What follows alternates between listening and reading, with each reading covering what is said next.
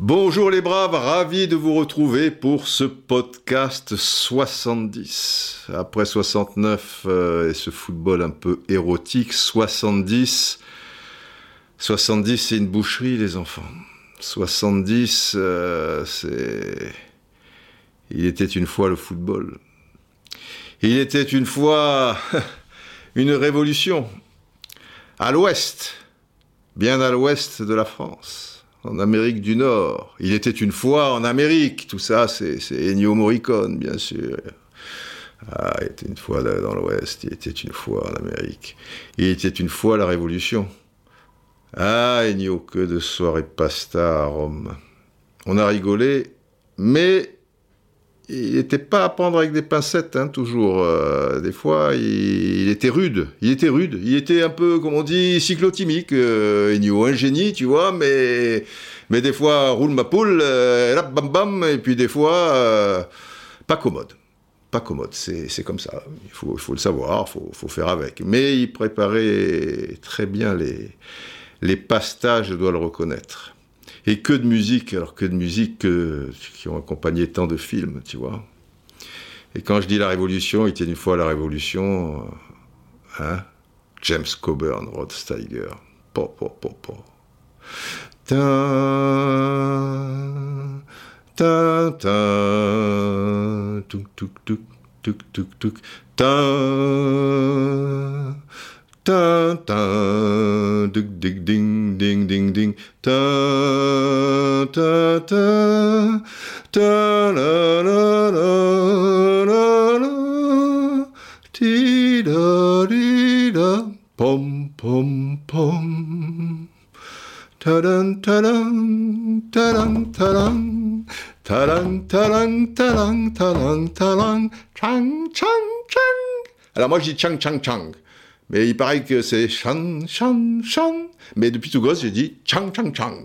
Alors évidemment, euh, Chang, euh, Mademoiselle Chang, elle n'a rien à voir dans cette histoire. Elle voudrait bien comprendre qu'est-ce qu'elle fout là dans ma chanson, mais c'est pas ma chanson. Et moi, j'entendais Chang, Chang, Chang. Bon, on y reviendra parce que vous avez tout compris. Évidemment, et vous avez été bon nombre à m'écrire après avoir vu le 69 en disant oh, on se lèche les babines parce que 70, parce que 70, et oui, parce que 70, Coupe du Monde 70, on va pas pouvoir y échapper, surtout qu'on va refaire ces gammes et déjà voir cette saison. Une Coupe du Monde, ça conclut toujours euh, une saison. Ça sera peut-être pas le cas au Qatar, enfin ils vont se débrouiller puisque là, ça, ça devrait être en novembre-décembre si j'ai bien tout compris, mais, mais d'une manière générale, ça conclut une saison. Et la saison en question, 69-70, elle est riche. Alors, au niveau de notre championnat, il n'y a pas eu photo. Si vous avez bonne mémoire et que vous écoutez, j'ose espérer depuis le temps, les podcasts dans l'ordre, vous savez que Saint-Étienne a été champion pour la troisième fois consécutivement la saison d'avant, donc 68-69, mais avec deux petits points d'avance sur euh, Bordeaux, hein, qui leur avait posé bien des problèmes dans la saison. Là, les Verts saison 69-70, donc quatrième titre consécutivement. Il y a 18 formations, hein, ils sont pas 20, ils sont, ils sont 18. Il n'y a plus d'histoire du, du, bonus qui était arrivé euh, la saison d'avant. Et Saint-Etienne termine avec 11 points d'avance sur l'OM, ça fait longtemps qu'on n'avait pas vu euh, l'OM aussi bien placé. L'OM qui a dû prendre confiance aussi avec sa victoire en Coupe de France la saison d'avant, donc en finale contre Bordeaux, 2-0. Donc premier Saint-Etienne, 56 points. Deuxième l'OM, 45. Troisième le Racing Sedan. Ils avaient fusionné quelques saisons auparavant, le Racing et, Sedan. Ils ont 42 points. Quatrième Angoulême. Eh, il y a une belle équipe euh, Angoulême à l'époque, 38 points. Et cinquième, se partageant la cinquième place, Strasbourg et Bordeaux, 36 points. Donc Bordeaux, tu vois, qui était vice-champion, euh, qui avait fait la finale de la Coupe de France 68 et la finale de la Coupe de France 69, là, il marque euh, un peu le, pas, puisqu'il termine à 20 points de Saint-Etienne. Et 56 points, vous me direz, c'est pas beaucoup. Maintenant, les champions, ils ont parfois 85 points, 90 points, voire, voire plus. Ouais, mais c'est toujours la victoire à 2 points, hein, il n'y a pas d'histoire de 3 points. Et l'air de rien, c'est 25 victoires, 6 matchs nuls, c'est pas tant que ça, et seulement trois défaites. Non, non, non, non, c'est une grosse équipe de Saint-Étienne, où on trouve d'ailleurs euh, sur le podium des, des, buteurs deux joueurs redoutables, formidables. Termine en tête Hervé Révelli avec 28 buts. Médaille d'argent, Joseph, l'avant-centre de l'OM, 24 buts. Et le deuxième stéphanois, donc, euh, troisième place, euh, médaille de bronze, le formidable Salif Keita, 21 buts. Ça, c'est pour le championnat. Mais la Coupe de France, même topo. Parce qu'en seulement trois saisons, eh bien Saint-Étienne va réussir deux doublés. Déjà le doublé en 68, et là doublé en 70, avec une finale à Colombes contre le FC Nantes. Alors Nantes, certes, ils ont terminé dixième du championnat de Ligue 1, alors tu peux te dire, euh, ouais, Saint-Étienne est archi favori, mais mais il y a ce jeu à la nantaise, et l'air de rien, vous avez les deux derniers champions, Saint-Étienne et Nantes, sur les six dernières saisons. Puisqu'il y a quatre fois Saint-Étienne, ok, 67, 68, 69, 70, mais Nantes avait fait le doublé, avait été champion en 65 et en 66. Donc sur les six dernières saisons, eh ben, c'est deux formations qui, se retrouvent à, à Colombes et, et l'air de rien au stade olympique Yves du Manoir, parce que vous remarquerez qu'on dit toujours la finale est à Colombes, mais on donne pas le nom du stade. C'est un peu comme Guadalajara, si vous voulez. On dit oh là là, Brésil-France à Guadalajara, oh là là, la Coupe du Monde 70, ben on en parlera tout à l'heure, et ces matchs du Brésil à Guadalajara. Mais c'est la ville, Guadalajara. C'est comme Colombes. Mais le stade, c'est le stade Jalisco. Et lui, il passe complètement à l'as, le stade Jalisco. Tu dis jamais, euh, putain, au stade Jalisco, il y a eu un Brésil-Angleterre de folie avec l'arrêt de Gordon Banks et tout. Non, non, tu dis à Guadalajara. Et là, c'est pareil un peu pour Colombe, et c'est pas gentil pour Yves du Manoir, peu cher, parce que c'est le stade Yves du Manoir. En revanche, quand les finales sont au Parc des Princes, ou les matchs au Parc des Princes, tu dis pas la finale 72 euh, à Paris, avec la victoire euh, de l'OM sur Bastia 2-1. Non, tu dis la finale au Parc des Princes. C'est curieux, hein Bon, enfin, c'est un détail. Mais, mais il y a aussi l'histoire, l'histoire des maillots. Vous savez que j'y attache une certaine importance à cette histoire des maillots. Donc, on va sortir les loups de leur tanière, parce que c'est le jingle, quoi.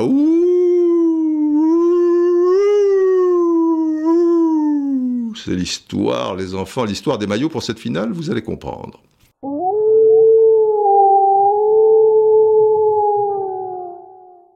Vous savez sans doute que le nom des joueurs inscrit derrière le, dos arrivera bien plus tard. En 70, euh, on est à des années-lumière de ça, on n'y pense pas. Mais l'équipementier de Saint-Étienne, pour cette finale, le coq sportif, eh bien, ils vont inscrire le nom de chaque joueur sous le coq, c'est-à-dire pas dans le dos, mais à la hauteur du cœur, si vous voulez. Et, et pas énorme, il n'y avait pas de publicité hein, à l'époque, donc les maillots étaient, magnifiques. Euh, bon, bref. Mais au-delà de ça, mais suffisamment gros, tu vois, à la place du cœur, pour que tu vois marqué Révéli, Kaita, Beretta, Parison et, tout le tralala. Et je me souviens que Gosse, cette finale évidemment était, retransmise en noir et blanc, euh, ça m'avait marqué. Et c'est quelque chose que je trouvais beau, quoi, parce que ça dénaturait pas le, maillot. Et c'était bien, tu vois, le, nom à la, place du cœur. Nantes, non. Eux, ils avaient un maillot canari avec deux bandes de, de vertes euh, horizontales, tu, tu, vois, à la hauteur du, sternum. Très joli maillot au demeurant. Mais enfin, c'était, voilà, c'est quand même l'histoire et je voulais vous, vous la conter. Alors, Saint-Étienne-Nantes. Nantes, ils sont pas mal en début de match. Parce que tu as deux mètres, hein, esthète du jeu à la tête de ces deux formations. José Arribas, côté nantais, je vous l'ai dit, et Albert Batteux, côté stéphanois. Tu peux pas t'emmerder. Mais, à l'arrivée, Saint-Étienne va faire cavalier seul. Parce que déjà, ils vont ouvrir la marque relativement rapidement par euh, Patrick Parison, un centre, tu vois, venu de la gauche, de Beretta, qui passe entre le dernier défenseur et, Fouché, le, gardien nantais, mais assez puissant. Et ça passe tout le monde en revue, et tu as Parison au deuxième poteau, qui est l'ailier droit de Saint-Etienne, et qui arrive et qui, qui marque dans, le but vide. Et le problème, c'est que juste avant la mi-temps, alors que le match est quand même équilibré, Beretta, l'ailier gauche des Verts, marque un deuxième but. Bon, 2-0 à la mi-temps, tu peux peut-être te reprendre, hein. il suffit que tu reviennes à 2-1, et puis les mouches changent d'âne, psychologiquement tu deviens fort, les autres commencent à se poser des questions, mais il va y avoir un troisième but dans ce match, qui va arriver à la 51e minute, mais manque de bol, pour Nantes en tout cas, il est encore stéphanois. Et c'est un but très curieux, avec un centre venu de la gauche, et Herbin qui est au deuxième poteau, tu as l'impression qu'il veut la, la remettre au centre, de la tête. C'est un très bon joueur de tête, euh, Robert Herbin. Et à l'arrivée, et d'ailleurs, le commentateur est piégé, euh, et ça se comprend, et il dit Robert Herbin qui, veut, qui veut remettre euh, au centre, mais ça va dans la lucarne opposée. Donc, euh, j'en ai jamais parlé avec Roby euh, à l'époque, puisqu'on allait se connaître euh, quelques années plus tard, mais il, a dû le reconnaître ou laisser le flou dans, dans, cette histoire. C'est un peu, tu vois, comme le but de Roger March qui veut centrer, enfin des fois des arrières latéraux là qui sont un peu débordés, il y a un coup de vent, ils ratent leur centre, un peu comme Jallet aussi avec l'équipe de France plus récemment, etc. et tout. Bon, bref. Tout ah, bon, 3-0, alors évidemment, c'est mort devant une équipe stéphanoise, je vous l'ai dit, c'est c'est une machine euh, redoutable. Et il y aura même un quatrième but marqué par Hervé Révelli à un quart d'heure de la fin. Et à 3 à 4 minutes de la fin, encore Hervé Révelli. 5-0. C'est dur, c'est dur. Retenez bien ces joueurs, ils font partie de, l'histoire, de notre patrimoine, de, l'histoire du foot français. Pour, pour les plus jeunes, hein, qui, connaissent sans doute de nom Jean-Michel Larquet, ça leur parle, puisqu'il est, il est resté dans, l'actualité à, travers son nouveau métier de, de, journaliste. Aimé Jacquet, bien sûr, puisque champion du monde, entraîneur euh, et, et tout le tralala. Robert Herbin, on en a parlé beaucoup ces derniers temps, mais il y a des joueurs après, malheureusement, qui, voilà, il, faut les, connaître. Ils, ont marqué l'histoire de, notre pays et parfois aussi euh, euh, sur le plan euh, international. Alors, Saint-Etienne est en 4-4-2. Vous avez dans les buts Georges Carnus, formidable gardien de but, Vladimir Djurkovic, puisque c'est un, un, bon arrière droit qui nous a quitté assez jeune, peu cher un accident de voiture. Défense centrale, Robert Herbin, Bernard Bosquier. Bobos pour les intimes, c'était un joueur, hein, Bosquet, équipe de France, tout le temps là, là, tu vois, bon, après l'OM. Georges Polny, bon arrière-gauche, euh, un blond, là, euh, pas bien grand, sur le côté gauche. Milieu de terrain, Aimé Jacquet et Jean-Michel Larquet, je vous en parlais. Et quatre attaquants, Patrick Parison à droite, Georges Beretta, quel joueur, Georges Beretta, tu vois. Sur le plan international, quand tu explosais physiquement et mentalement, euh, bah Beretta, lui, non. Lui, Beretta, il est il n'y avait pas de problème. Quoi. Beretta, il était toujours là, quoi. Costaud sur ses, jambes, euh, pied gauche euh, de, velours et, de gunner aussi, hein, parce qu'il a une, frappe très, très puissante. Donc Georges Beretta à gauche. Et dans l'axe, Hervé Révelli et Salif Keita qui alternaient un peu au poste d'avant-centre. Tu, tu vois, c'était un, un 9 et un 9,5, un 9,5 et un 9. C'était tantôt l'un un peu plus en pointe, tantôt l'autre. C'était deux, deux avant-centres euh, en réalité. Et à ce sujet, non, je vous donne d'abord l'équipe de Nantes et après je reviens sur Hervé euh, Kaita parce que je vais oublier et il le mérite aussi. Michel Fouché, qui a donc pris la suite de Daniel Léon, hein, vous vous souvenez ce que je, vous avais expliqué, enfin il y a eu Castel aussi, bon bref, dans les buts.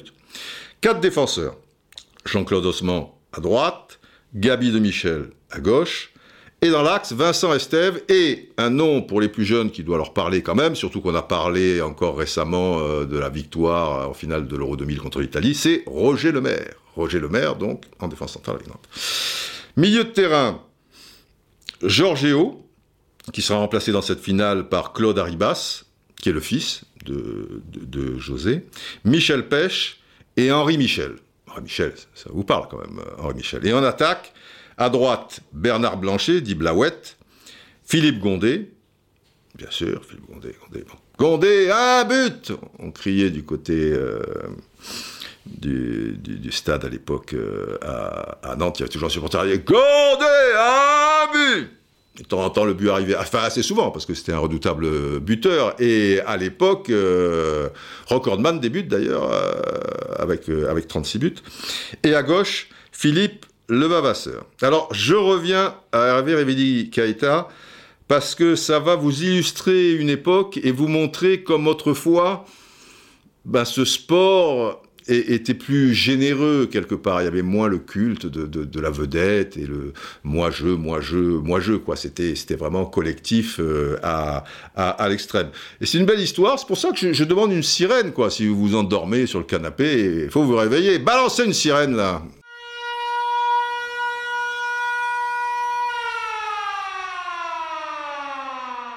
Voilà, je connaissais euh, cette histoire dont je vais vous, parler, et fatalité, elle m'est revenue, parce que des fois elle se perdait dans les méandres de, mon cerveau, hein, quand on a un peu trop de trucs, euh, des fois dans les labyrinthes, euh, voilà, il faut aller rechercher, et, j'ai revu, il n'y a pas très longtemps, deux ans environ, un, document sur Saint-Étienne et en particulier Albert Batteux, dans une émission des, années 60, début des années 70 euh, à l'ORTF, qui était très connue, qui s'appelait Les coulisses de l'exploit. Le générique de mémoire, je vous le donne. La la la la la la la la la la pa pa pa pa pa pa pa pa pa la la la la la la la la la la la la la la la la la pi pi pi pi la la la la la la la la la la la la la la la la la la pom, pom, pom, la, la, la, la, bah, ça continue un peu comme ça, et à la fin, tu avais un gros plan, alors c'était en noir et blanc, et, et tu avais des, des, des, des, sportifs, quoi, tu, tu voyais un, en gros plan un départ de 100 mètres, un mec qui passait le ballon au rugby, qui se transformait avec un footballeur, parce que c'était un, magazine omnisport, et, et, à la fin, ça se terminait, euh, parce que je l'ai connu après, quand, quand j'ai commencé à TF1 en, en 76, et il en était très fier, ça se terminait sur un zoom avant, sur un gars qui était derrière un, objectif de, caméra, quoi, une caméra, et qui tournait avec sa, main. Et c'était un réalisateur assez connu à l'époque, qui s'appelait Gilbert Lariaga. Et chaque fois, il me disait, ah, eh, tu m'as vu dans le générique Oui, monsieur Lariaga, oui, bien sûr, euh, machin. Et c'est un une émission qui a, qui a marqué les, gens de, notre génération. Il n'y avait pas tant de, sport que, ça à la télé. Et en plus, c'était des, magazines. Donc, c'était quelque chose qui était travaillé. Tu vois, c'était pas des extraits de, de but, de drop, d'une course de natation, tout ça. Enfin, c'est très bien aussi. Mais c'était magazine et, bien fait, quoi. Moi, j'ai connu après des, des des, bons cadreurs comme Paul Constantini avec qui j'ai travaillé, etc., qui participaient à ces émissions et ça m'a forcément influencé après dans mon travail et quand j'allais faire euh, un peu plus tard des, documentaires. Bref, ah, Schilberg. Bref. Euh, et donc, dans ce documentaire, Albert Batteux explique l'arrivée de, Salif Keïta. Je vais quand même vous l'expliquer un petit peu. Désolé pour les plus anciens qui la connaissent par cœur, mais quand même, c'est pas rien, Salif. Et on ira très vite, rassurez-vous. Mais les plus jeunes, euh, voilà, il faut transmettre, il faut transmettre. il y a pas mal de jeunes qui écoutent le, podcast, à, mon grand plaisir d'ailleurs, un peu mon étonnement, parce que je me dis, euh, finalement, euh, ces vieilles choses du football, comme on est toujours dans l'instantanéité, tu vois, le présent et une information chasse l'autre. on est un petit peu dans ce rythme-là. Et souvent, bon, bah, les, les, les plus jeunes, si tu leur parles d'un truc, tu vois, 70, 69 années érotiques, mais non, pas du tout, pas du tout. Comme quoi, Hein.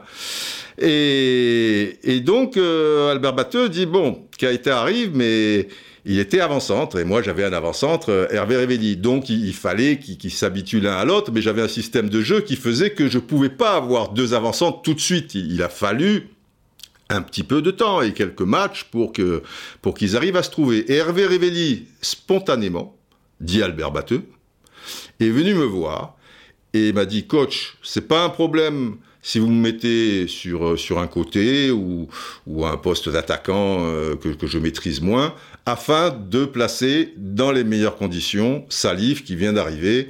C'est pas évident, tu vois, il, arrive du, du, du Mali, euh, il découvre forcément bah, un autre pays, une autre manière de penser, de vivre, etc. Euh, l'isolement, évidemment, loin de sa famille, etc. C'est déjà très difficile pour euh, pour lui.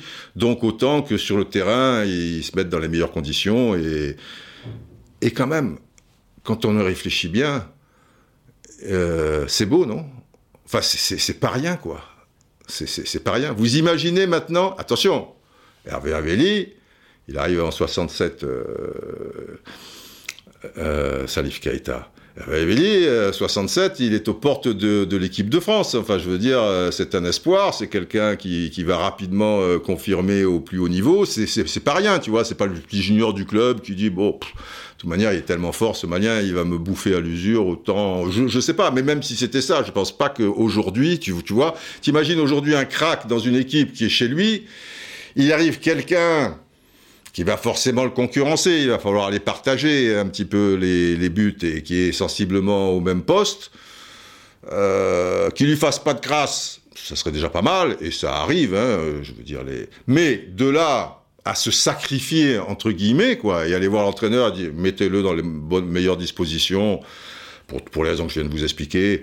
Et, moi, c'est pas grave, je, m'arrangerai toujours. Et petit à petit, on va finir par être complémentaires et, se trouver de, manière naturelle.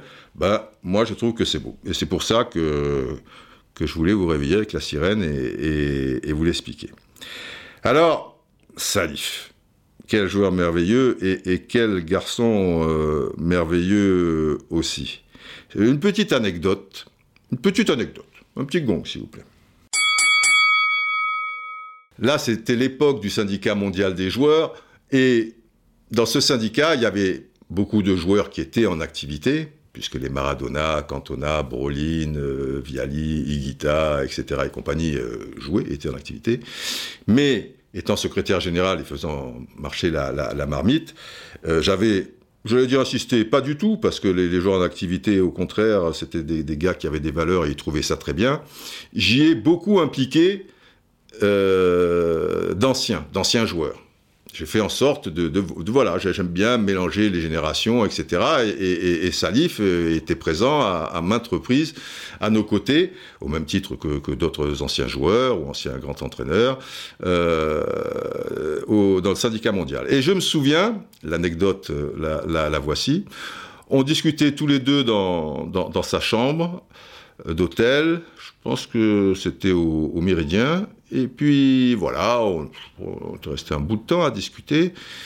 Euh, et puis je, je, dit, bon, bah, Salif, je te laisse, je, rentre, machin, on se voit demain, etc. Et tout, pas de problème, Et à un moment, j'amorce juste mon départ dans le couloir, il me dit, Didier, Didier, reviens, reviens.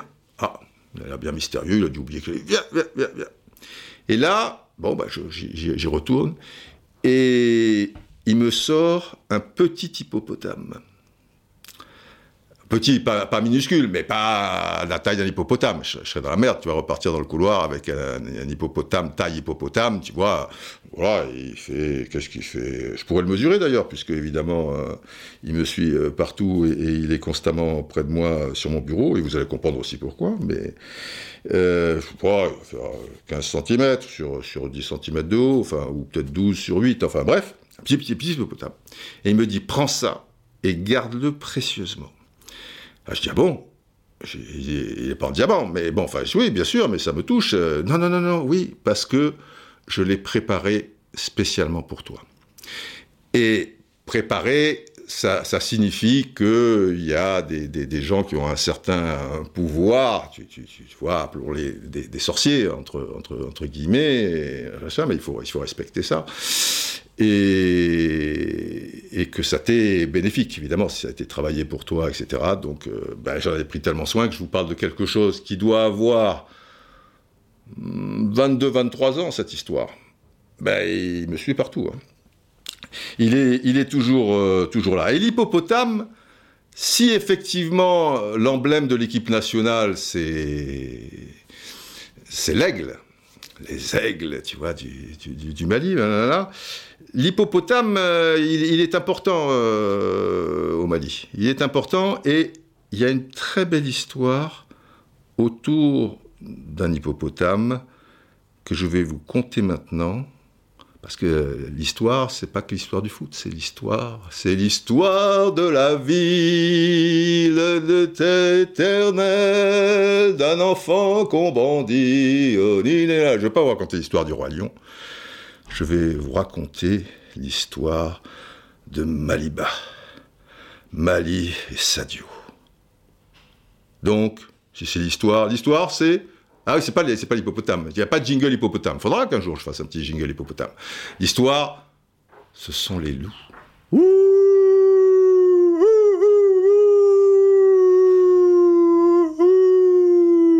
là, vous allez voir que les loups hurlent à l'amour, ils hurlent pas à la mort, ils hurlent à la vie, à l'amour.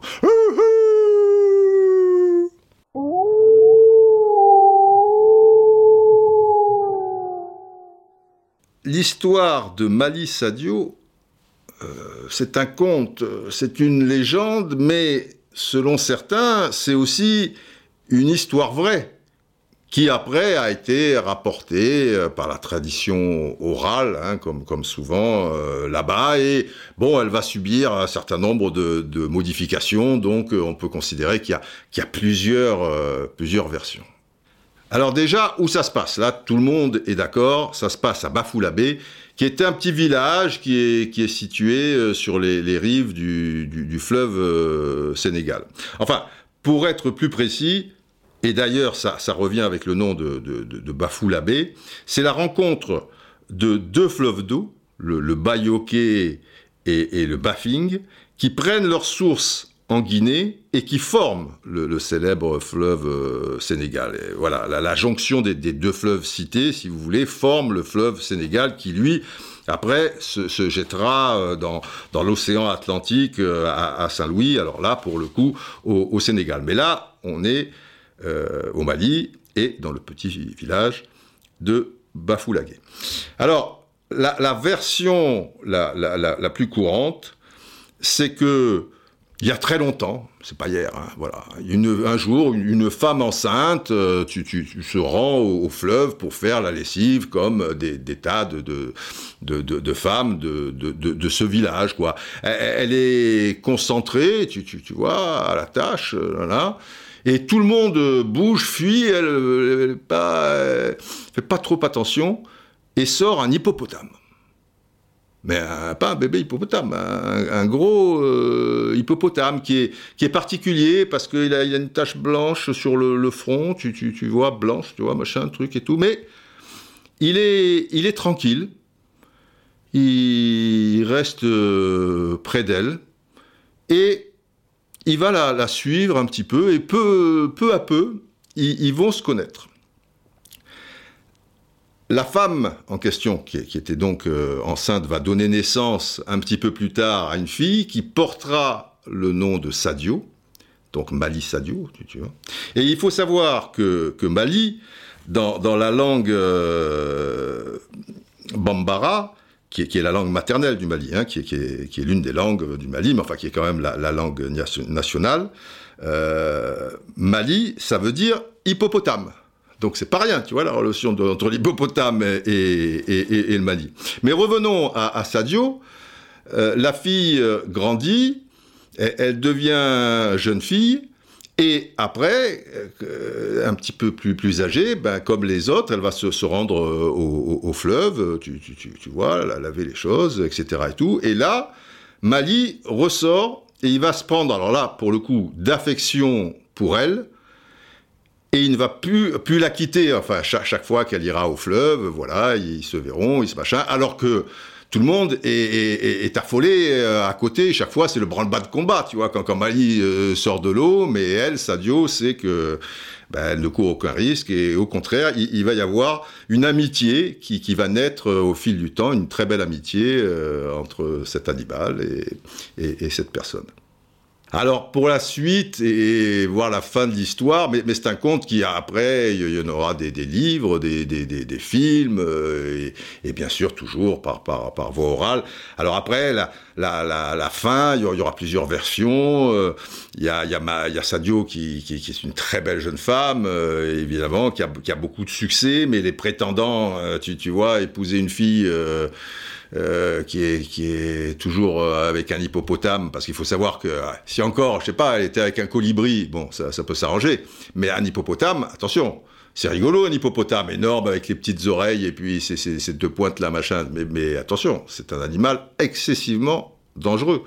Et c'est peut-être l'animal qui a tué le, plus de gens en Afrique, ils t'attaquent des embarcations, mon ami, euh, et trucs. Ah non, non, l'hippopotame, euh, on a toujours, toujours le crocodile, le truc, mais l'hippopotame, euh, il, est pas là pour, euh, pour rigoler. Sauf certains, et, Mali, manifestement. Alors, les prétendants, ils se demandent, il faudrait tuer l'hippopotame. Mais Sadio dit, attention, si quelqu'un tue l'hippopotame, je me suiciderai dans, dans, la seconde, etc., etc. Et c'est, ils vont devenir comme ça inséparables et, vivre finalement cette, cette jeune fille, de moins en moins jeune, avec cet hippopotame, ils vont rester proches jusqu'à la fin de leur jour.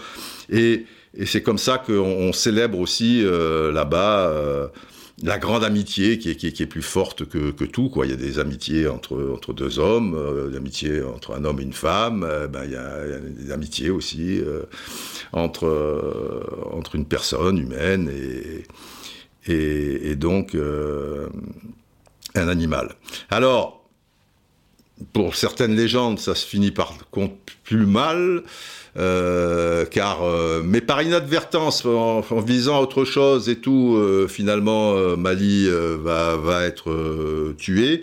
Et il y a un écrivain malien très très connu, Aboubacar Eros Sissoko, qui lui va consacrer aussi, comme beaucoup d'autres, tout un roman à, à, cette légende. Et il, a voulu, il a insisté comme un cri contre la, folie humaine qui, travaille contre la, nature, puisque son roman, qui, puise dans, la légende de, Sadio et Mali, qu'on appelle Maliba aussi l'hippopotame, pour transmettre un véritable plaidoyer en faveur de la lutte pour la sauvegarde de l'environnement au Mali, et aussi quelque part euh, en, en, Afrique. Et ça serait, dans son roman, Maliba l'hippopotame qui demande à Sadio, avant de disparaître, de propager le message suivant auprès des hommes, il faut respecter la nature et vivre en harmonie avec elle, sinon un jour viendra où l'homme, voyant son environnement dégradé, regrettera le temps où lui et la nature vivaient en bonne entente. Voilà, c'est très beau. Et malheureusement, euh, au niveau actualité, euh, on, est, on est en plein dedans. Voici donc la, la, légende, mais histoire vraie aussi pour, pour certains. Donc, euh... donc, vous voyez, l'importance de l'hippopotame de, Salif Keita. Vous imaginez. Ah, Salif. Alors, Salif, bon, très, très rapidement, euh, parce que c'est une autre histoire et, elle est belle aussi. Comment il atterrit à Saint-Étienne? Il, joue au Mali. Mais les matchs du Mali sont pas retransmis, encore moins au niveau des, clubs. Même si, certes, euh, il fait tout de même deux finales euh, de Coupe d'Afrique des clubs champions une euh, avec euh, le, Stade malien et une autre avec le, Real Bamako, qui les deux qui, qui, va perdre. En 72, il perd la Coupe d'Afrique des Nations contre mon Congo à moi, le Congo Brazzaville, même s'il n'a pas disputé la finale parce qu'il était, il était blessé. En, Afrique, c'est une superstar, mais ça arrive pas, si, si vous voulez, aux, oreilles européennes. Hein. On est. Euh, bon, en 72, oui, vous me direz, il était déjà à Saint-Etienne, donc on connaissait Kaïta. Mais euh, en 67, au moment où, il va arriver, bah, il y a une star au Mali qui joue très bien au foot, comment tu veux que ça se sache? Et là, Saint-Etienne, ils ont toujours été un peu précurseurs, Saint-Etienne, mais bon, ça aurait pu arriver aussi pour un autre club, c'est le hasard des choses. Il se trouve qu'il y a un, Libanais qui, est installé à, à, à Bamako, et il se trouve qu'il est supporter acharné des Verts. Donc, chaque fois qu'il voit Keita, il se dit, mais quand même, il faut qu'il aille dans un grand club européen, etc., etc. Donc, il écrit, en veux-tu, en voilà, des, des, lettres à Roger Rocher, qui est le président euh, à l'époque de, de, Saint-Étienne. Tant et si bien que, bon, à un moment, Rocher, ça, ça, l'émeut un peu, quand même, il en parle berbateux, etc. Et bon, ben, payons-lui le voyage, euh, on, va l'essayer. Après tout, euh, s'il est si fort que ça, bon, voilà. Et, et l'histoire, et dans le registre anecdote, ne s'arrête pas là, parce qu'effectivement, Kaita arrive, mais comme, je veux dire, c'est une star là-bas, il se dit, s'il prend un vol euh, Bamako-Paris, euh, il va se faire lyncher, enfin jamais ils le laisseront partir, donc il passe par le Liberia, par, par Monrovia, pour brouiller les pistes, mais à Monrovia, il se fait agresser et voler tout son argent et trucs, enfin bon, bref. Il arrive finalement à Orly, mais les dirigeants stéphanois qui sont venus l'accueillir l'attendent. Vous savez, à Orly, il y, a, deux terminales. Il y a Orly Sud et il y a Orly Ouest. Et bien lui, il arrive à Orly Sud et les autres l'attendent à Orly Ouest, ou l'inverse. Je ne sais plus exactement, mais toujours est-il que ils vont jamais se croiser. Et Kaita étant un peu impatient, bah, il va s'adresser à, un taxi et il va dire bah, euh, bonjour, euh, vous allez monsieur? Eh ben je vais à Saint-Étienne. Ben, que Saint-Étienne, mais c'est où C'est un quartier à Paris La rue de Saint-Étienne? Non, je vais à Saint-Étienne. Bon, bref, il négocie un peu, parce que tu parles, de taxi, tu vois, qui va débarquer quelqu'un, je vais à Saint-Étienne. La, course, c'est bon, bon. Pardon, je n'ai pas vu arriver un titre de champion, contre toute attente, qui vient de tomber. Et, mais heureusement, Kaita a avec lui des documents du club, etc. Et finalement, bon, euh, le gars, peut-être qu'il aime bien le football, après tout et tout. Bon, bref, ils font Paris, enfin Orly, pour être précis, euh, Saint-Étienne.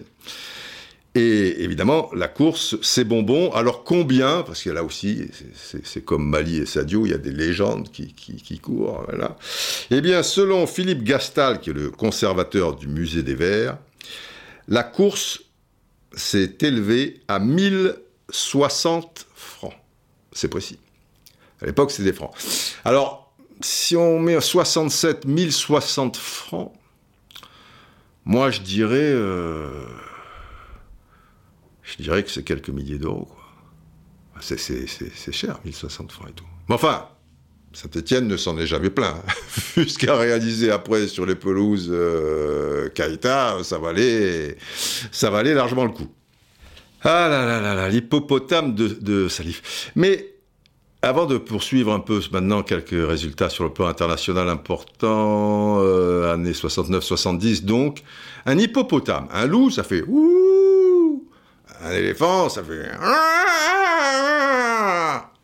un guépard, ça fait un lion, enfin bon, on connaît sensiblement un colibri, ça fait ok, mais ça parle quand même un hippopotame.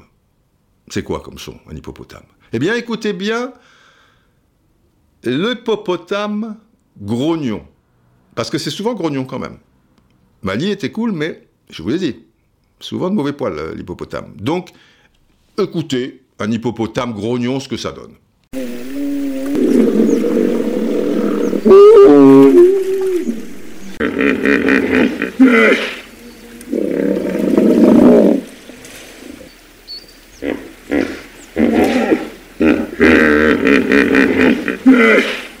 Voilà, je suis sûr que vous avez appris un truc. Bon, l'international, Coupe d'Europe des clubs champions. Alors là, les enfants, tout ça, je le connais par cœur à partir de maintenant. Déjà, les années d'avant, je maîtrisais pas mal.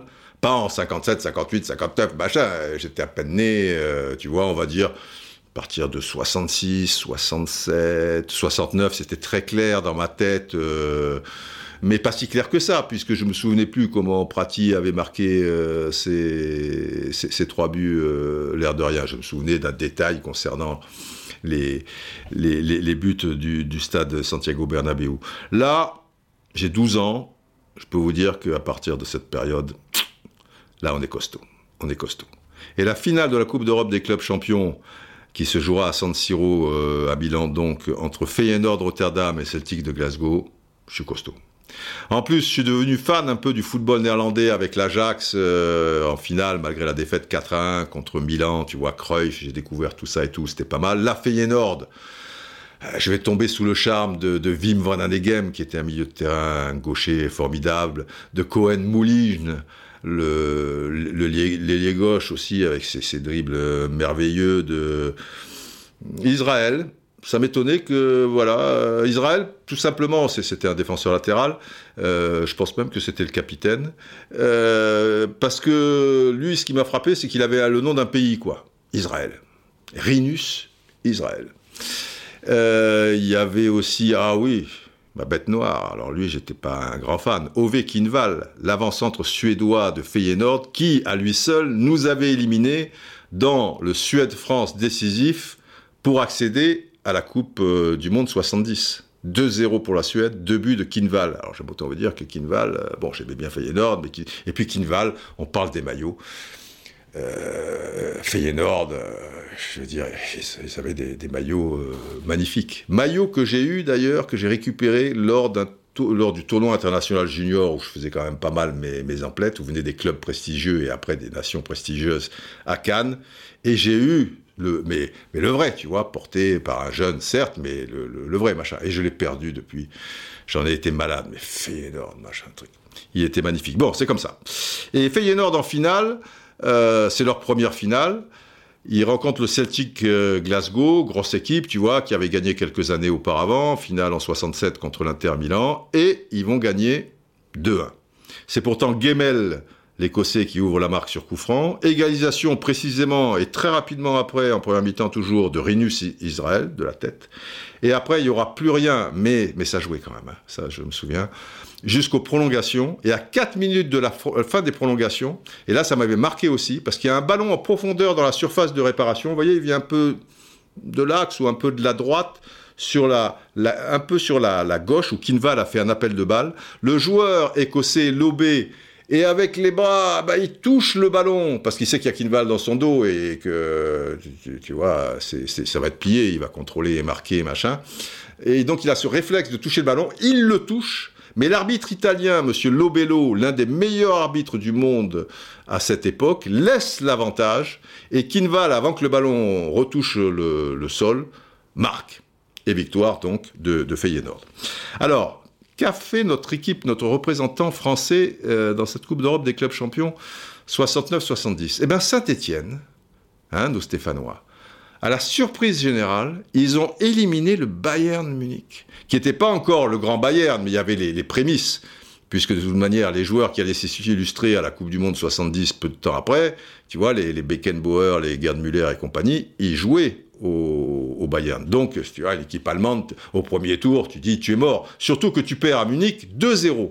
Et bien, au retour à Geoffroy Guichard, et c'est le début de la légende, c'est une autre génération même si Jean-Michel Larquet euh, fait les, deux, et tout comme euh, Hervé Révelli, mais c'est une autre génération qui, réussira la, grande épopée européenne des, des Verts 73, 74, 75, 76. Mais là, déjà, les supporters stéphanois se rendront compte que c'est possible, puisqu'au match retour, après la défaite de 0, ils vont gagner 3-0. Saint-Etienne, bien sûr, qui ouvre la marque à la deuxième minute par Hervé Révelli. Deuxième but, donc égalité au total des deux matchs, encore Révelli à l'heure de jeu. Et à 11 minutes de, non, 9 minutes de la fin, but de Salif Keita. Le chaudron devient le chaudron, les enfants. Malheureusement, en huitième de finale, le tour d'après donc, Saint-Etienne sera éliminé par euh, le Légia de Varsovie. Mais à l'époque, les clubs de l'Est, je vous le répète toujours, c'était pas rien. Et au Légia de Varsovie, il y avait des joueurs comme, euh, comme Gadosha, l'attaquant, comme le, meneur, quel je sublime, Casimir Deina, tu vois, qui, lui nous a quittés sur les routes européennes, parce qu'après il a terminé sa carrière aux États-Unis et tout, accident de voiture. Je vous parlais de Djurkovic, on pourrait parler de Chirea, de tous ces grands joueurs qui malheureusement nous ont quittés euh, sur, sur la route. Euh, bon, on sera éliminé contre le Légia de Varsovie. Bon, c'est. C'est bon, pas, ridicule, hein. Tu perds en Pologne 2-1. En plus, c'est Hervé Révelli qui ouvre la marque avant la mi-temps. 1-0. Tu es pas mal. Dernier quart d'heure, tu es toujours 1-0. 78e minute, tu en prends un. 83e minute, là, Deina, tu en prends deux, mais tu perds 2-1. Ça veut dire que retour, mais au retour, 0-0, 0-0, 0-0, 0-0, et puis à 5 minutes de la fin, euh, tu as une contre-attaque polonaise, et c'est Deina qui marque encore, bon, c'est mort. Mais bon, c'est pas, c'est pas, c'est pas grave, pas grave. Coupe des coupes, Manchester City, ben en finale, Gornik Zabré, encore euh, un club euh, polonais, euh, l'air de rien, tu vois, le Gornik Zabré, où jouait un attaquant redoutable, Lubanski. quel joueur, Lubanski. Bon, bref, ils perdent quand même contre Manchester City, où il y avait des beaux joueurs, tu vois, Colin Bell, Francis Lee en attaque, tout ça, tu vois, ça jouait en équipe nationale anglaise, tout ça. Et l'OM, l'OM qui avait gagné donc la Coupe euh, de France 69 et qui joue cette Coupe des vainqueurs de Coupe. Là aussi, à la surprise générale, ben, ils éliminent le Duc la Prague, équipe de l'Est, Prague, machin, l'enfer. Défaite 1-0 à Prague, mais 2-0 victoire au Vélodrome. Et après, ils sont éliminés par un autre club de l'Est, le Dynamo Zagreb, euh, un partout d'abord, et puis après, défaite 2-0. Euh, c'est pas ridicule. À cette époque-là, quand tu passes un tour de, Coupe d'Europe, surtout contre des grosses équipes comme ça, bon, t'as as, fait le, boulot, on verra plus tard. Et puis, Coupe des villes de foire, pour terminer, c'est pas encore la, Coupe de l'UEFA, donc. Anderlecht, pour la première fois, un club belge va en finale. Vous savez que la Coupe de l'UEFA, ça se joue en aller-retour. À l'aller, bah, à Bruxelles, ça se passe bien pour Anderlecht qui l'emporte 3 1. Mais au retour à Londres, à Highbury, ils explosent 3-0. Euh, Il y avait des, beaux joueurs, hein, je veux dire, notamment au niveau de, l'attaque ou créatif. Tu vois, des joueurs comme De Vrint, euh, euh, euh et puis surtout Wilfried Priest, et puis surtout Paul Van Imst, qui était une très grande star à l'époque. Et nous, l'équipe de France, on perdait chaque fois contre la Belgique. Et Van Imst, c'était l'un des, meilleurs joueurs européens. Belle gueule, tu vois, c'était le, Jacques Anquetil, quelque part. Il y avait un petit peu des similitudes d'Anderlecht, entraîné par un Français et qui a marqué de son empreinte ce grand club qui est, qui Anderlecht, puisqu'il les a entraînés sept saisons avec beaucoup de, de grands résultats, Pierre Sinibaldi qui était déjà un, bon footballeur, euh, un peu avant-guerre, euh, un petit peu après-guerre, du côté de, notamment du stade de Reims, où il a marqué beaucoup de buts. C'est un attaquant redoutable, il a, il a deux sélections. Je salue son fils, que j'ai de temps en temps au téléphone, mais ça fait un petit bout de temps, si par hasard il tombe sur ce, ce podcast, euh, qui lui est né à Monaco, le fils, parce qu'il a aussi entraîné Pierre Sinibaldi, l'AS Monaco, mais c'était un, un, entraîneur à l'époque un entraîneur niveau international en France, tu en avais, mais ça, ça déménageait pas beaucoup, quoi. C'est sûr que, que, les gens, je parlais, José Ribas, Albert Batteux, qui était contacté par Barcelone, qui a pas voulu, lui, là aussi, c'est une histoire de, de fou. Bon, euh, bref, il préférait aller à Grenoble pour créer des choses et tout, tu vois. C'est voilà, les gens sont fous. Non, enfin, les gens sont fous. Les gens, ils ont une personnalité différente et une perception de leur métier euh, différent. Albert Batteux, c'est, tu vois, entraîneur de l'équipe de France, troisième en Suède, le stade de Reims, euh, finale Coupe d'Europe des clubs champions, etc. Tu m'étonnes que le Grand Barcelone le veut. Et lui, quand il va quitter Reims, Barcelone, tu vois, le veut, il dit, non, je veux essayer Grenoble, qui était à l'époque, je crois, en deuxième division, tu vois. Euh, parce qu'il y a tout à faire et tout. Barcelone, c'est déjà un gros club. Qu'est-ce que finalement je vais mettre les, les, les pieds dans les chaussons? Non, c'était des, des gens qui étaient euh, voilà, il fallait qu'ils bâtissent quoi. C'était des, des, bâtisseurs. C'est pas rien quand même. Hein. Bon, bon, on a vu les coupes d'Europe. Ballon d'or, Ballon d'or. Alors Ballon d'or, il y a une relation avec la Coupe du Monde 70. On va y revenir euh, tout à l'heure, dans pas longtemps d'ailleurs. C'est Gerd Müller, puisque normalement Pelé, mais à l'époque, les joueurs qui n'étaient pas européens ne participaient pas au Ballon d'Or. Donc c'est Gerd Müller qui réalisera, c'est vrai, une très belle Coupe du Monde. Deuxième, Bobby Moore. Et troisième, Gigi Riva. Riva, Riva, Riva. Et là, normalement, on a fait le tour avant d'attaquer la Coupe du Monde 70. Mais, et c'est pas ça, j'ai reçu un tweet de Goléador, arrobas Goléador 1977. Je vous le dis. Je viens à peine d'écouter le podcast 69, merci mille fois, pour le tifoso de Milan que je suis. Trop jeune pour avoir vu jouer Pierino Prati, mais mon amour pour ce club m'a poussé à m'intéresser aussi aux gloires du passé. Petite suggestion, nous y voilà. Si je peux me permettre, avez-vous pensé à mentionner le vainqueur de la Libertadores pour les futurs podcasts? Ce serait génial. Je lui réponds, ah oui, bonne idée. Et l'idée, on la concrétise. C'est vrai ça. Euh, je vous parle de l'international, mais l'Amérique du Sud, c'est pas rien. Eh bien, Copa Libertadores, donc l'équivalent de la Coupe d'Europe des clubs champions, c'est Estudiantes de la Plata qui va gagner en 70. Là, ça se joue en, aller-retour. Match aller, victoire en Argentine 1 à 0. But à la 87e minute. 87e, hein. ouais, ça n'a pas été de la tarte. Et retour, c'est contre le Peñarol, donc de Montevideo. Et retour à Montevideo, 0 à 0. Et comme je vous parle de la Coupe des Champions et la Copa Libertadores, il faut bien que je vous dise aussi qui a gagné la Coupe intercontinentale. Voilà, comme ça la boucle sera bouclée. Après cette Coupe intercontinentale, depuis sa création, elle se joue en match aller-retour. Aller en Amérique du Sud ou en Europe, au retour en Europe, en Amérique du Sud, dans les, villes euh, des, des clubs concernés, bien évidemment. À un moment, on y viendra, elle se jouera sur un match à Tokyo. Ça avait encore de la gueule. Bon, tu comprenais pas, tu vois, pourquoi le vainqueur. Maintenant, il y a cette Coupe du Monde qui, arrive à des dates incompréhensibles, machin, truc. Mais enfin, après tout, quelque part, c'est bien que, tous les clubs du monde et qui ont remporté leur continent se, retrouvent. Pourquoi pas? Mais tu, sens que c'est le business qui, a, pris le pas, et évidemment maintenant, ça, a un petit peu moins de, de, valeur tout ça. À l'époque, la Coupe intercontinentale, ça, ça, ça représentait beaucoup de choses, d'autant plus que maintenant, 9 fois sur 10, le club européen est tellement riche qu'il a les meilleurs joueurs du monde sensiblement, il va gagner. Mais à l'époque, les meilleurs Sud-Américains restaient dans leur pays. Donc le vainqueur, qui était un club uruguayen, brésilien, péruvien, argentin, etc., ben, c'était une équipe qui concurrençait largement l'équipe européenne en question.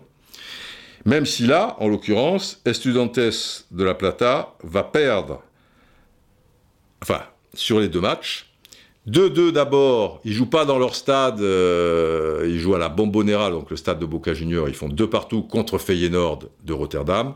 Et au retour à Rotterdam, Feyenoord va l'emporter 1 à 0. Donc Feyenoord, champion du monde. L'année d'avant, pour faire plaisir à Goleador, qui est un fan de l'AC Milan, c'est l'AC Milan qui l'avait gagné toujours contre Estudiantes de la Plata, qui avait une grosse génération à l'époque. Victoire 3-0 à Milan, match aller, deux buts de, Sormani. Et le troisième, ah, le troisième, je suis bête, ce Nestor, il est français, Nestor Combin, qui, marque euh, aussi, 3-0. Et au retour, je vous l'avais déjà montré dans un podcast avec des images, de, des, images euh, qui bougent, mais aussi des images de photos, de trucs, avec Combin qui se fait marcher dessus, puisqu'il est d'origine argentine. Donc, euh, ils avaient trouvé ce, prétexte. Il a même été arrêté par l'armée la veille. Il était en prison parce qu'il n'aurait pas fait le service militaire et patin, couffin, enfin tout, tu, tu, tu vois, pour te rendre le match infernal. Les joueurs des tueurs, tu vois, Poletti, le gardien de but, Pachamé, tout ça en défense, machin. Si, vous voyez des images, mais il y a des tacs, il y a des interventions pour qu'il y ait un exclu. Je crois qu'il y en a un qui s'est fait exclure finalement à, un moment, je sais pas, Guire ou je, je sais plus qui, mais c'est le mec qui est par terre et qui te marche sur la gueule, tout ça. C'était une honte absolue. Et heureusement, quand même, pour le sport, bon, Milan a tenu bon dans ces conditions insupportables. Ils ont même ouvert la marque par Gianni Rivera. Estudiantes a marqué deux buts, mais bon, défaite 2-1, mais comme il y avait victoire 3-0 à l'aller.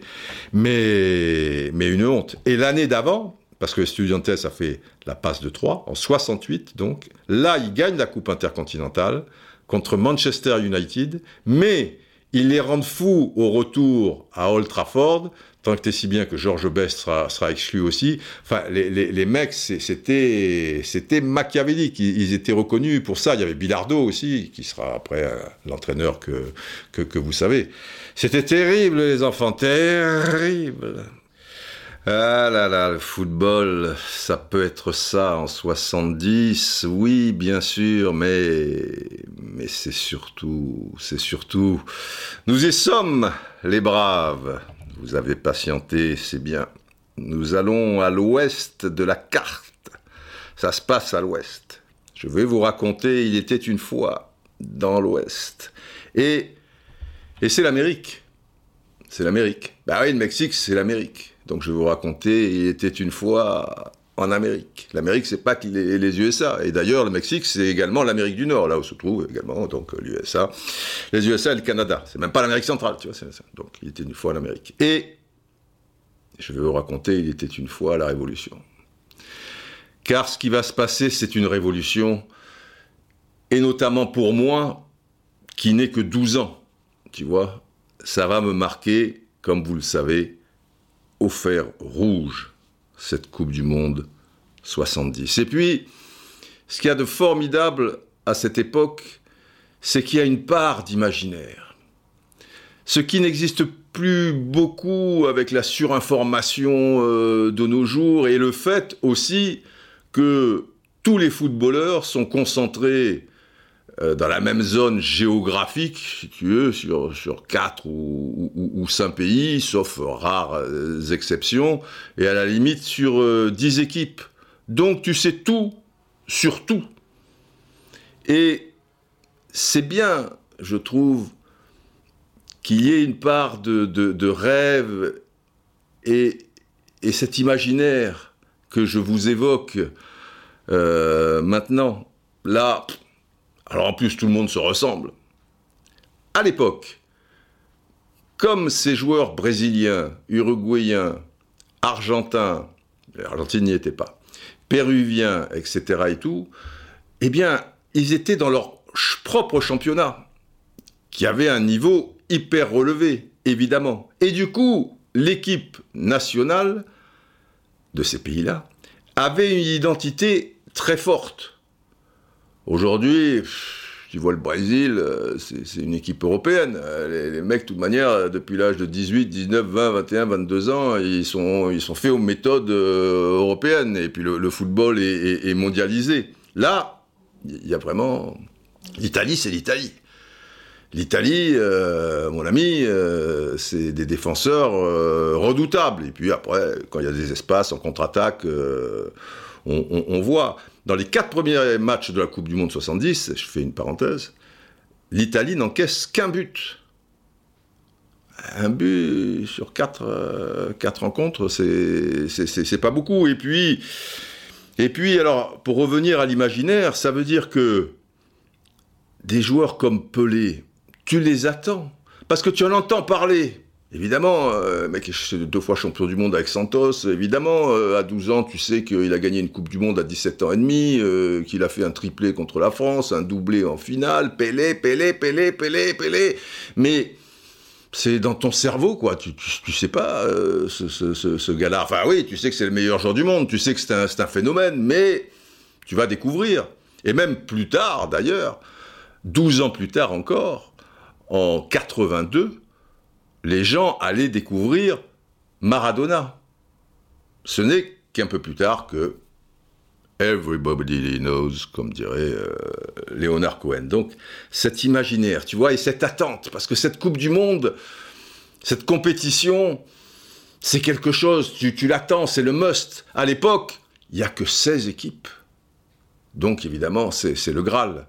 On n'est pas dans, le truc maintenant ridicule, 24, 32, et ça a passé à 48. Maintenant, c'est un cirque. Voilà.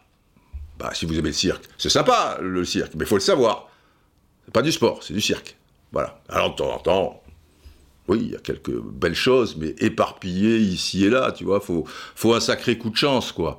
Sans compter que maintenant, bon, la Coupe du Monde, pour les joueurs, elle passe presque au second plan, sauf pour ceux qui, vont la gagner. Euh, le Graal, c'est la Ligue des Champions. Euh, tu vois, la valeur étalon euh, d'un joueur, c'est pas sur une Coupe du Monde. Sur une Coupe du Monde, il va jouer deux matchs valables s'il va loin, quoi. Tu vois et, le reste,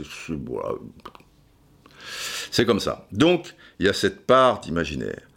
Et l'identité de jeu du Brésil, puisqu'on va insister sur le Brésil, on parle de la Coupe du Monde 70, euh, bah, c'est c'est une musique, quoi, le Brésil. Et nous y sommes avec Ennio.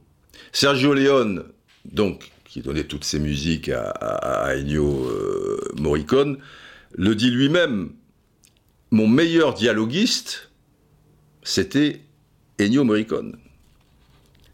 Parce que là, au, niveau du dialogue, parce que ce sont des joueurs qui se parlent, mais qui se parlent avec les, pieds, si, vous voulez, cette équipe euh, euh, vert, et jaune.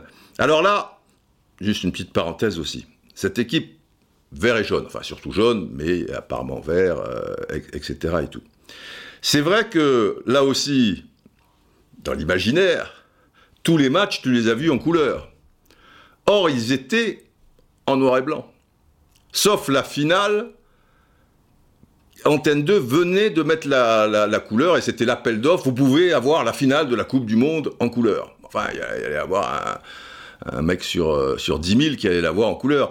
Et pourquoi on l'imagine en couleur? Parce que depuis toutes les images qu'on voit de cette Coupe du Monde, à la télé, les extraits, sur les réseaux sociaux, je parle des images, mais aussi des photos, tout ça, c'est en couleur. Donc, tu as vu une, euh, Coupe du Monde en noir et blanc, et tu réalises pas que, en fait, euh, elle n'était pas en couleur. Or, pour toi, évidemment, dans ton imaginaire, elle est en couleur. Et ce qui me fait penser à ça, c'est que j'ai reçu un tweet. On va faire une petite séquence tweet là, donc je voudrais juste le, le colonel Attio. On m'appelle. À vos ordres, colonel. Oui. Bon, que dois-je faire? Eh bien, euh, le jingle. C'est vrai qu'il y, a des choses comme ça, quand tu fouilles un peu, tu te dis, mais la couleur, la couleur. Et là, il y a un tweet très sympa de Dagui Saconfin, arrobas des sac à foin, sac à foin, c'est un sac à foin, voilà, c'est un sac et dedans il y a du foin, voilà, un sac à foin. Il dit, Didier, c'est mon enfance, la TV en noir et blanc, les archives de l'INA, des Madeleines de Proust et tout. Ce à quoi je lui réponds par tweet, j'ai dit, attends, euh, en 76, puisque j'arrive en 76, tu vois, euh, ça va quoi, noir et blanc, euh, bon, c'est quand même euh, la couleur en 76, parce que dans mon esprit, c'est six ans plus tard. Et puis moi, je travaille à TF1, il y a sur sept étages et dans toutes les rédactions, il y a quatre ou cinq télés. Tu, tu, tu, vois des, petites télés, hein, pas des grandes télés, bon, truc comme ça, mais là, elles sont toutes en couleur, tu vois. Donc moi, je suis en couleur. Et c'est vrai que après, il y a des, des braves par tweet qui, me précise, euh, euh, Miguel Ramos, il me dit, euh, non, non, je pense que comme moi, ses parents, donc les parents de Sacafouin, n'avaient pas les moyens d'avoir la couleur. On a tendance à oublier, mais les TV couleurs étaient très très chers, oui, c'est vrai. il dit, ah, le temps où moi, j'étais avec la télécommande de mon père. Ouais. Mais moi aussi, j'ai connu la télécommande et, c'était ma sœur qui était la patronne. Et chaque fois, il fallait se lever. Ah, tu peux pas changer, machin. Enfin, bon, bref. Euh, Julien Côté qui me dit 83 TF1 en couleur à Grenoble. Je vous ai donc connu en noir et blanc, cher Didier, au début de Téléfoot. Mais vous aviez déjà la classe, ça c'est gentil. Par contre, pour les chemises en noir et blanc, il manquait vraiment quelque chose. Bah oui, fatalement, euh, c'est du gâchis quand même de ne pas avoir la couleur. Mais donc, la couleur à Grenoble, pour euh, Julien Côté, arrobase groscom-du-bas combre, eh bien, elle n'arrive qu'en 83. Et c'est vrai que, après, je me dis, je me souviens de tas de, reportages de, l'époque, pour les résumés de match, on commençait en disant bon, euh, à gauche vous avez l'équipe X, euh, voilà, avec le maillot comme ça, machin et truc, et l'équipe Y à droite, et si vous n'avez pas la couleur, et oui, j'ai connu ça, effectivement, dans les commentaires, de dire, bon, si vous n'avez pas la couleur, et, repérer comment vous pourriez vous en sortir pour distinguer euh, X de, Y. Et d'ailleurs, euh, Olivier m'amène une précision intéressante. Il dit, oui, et les Verts qui ont joué la finale avec des shorts noirs, c'était pour les téléviseurs noirs et blancs.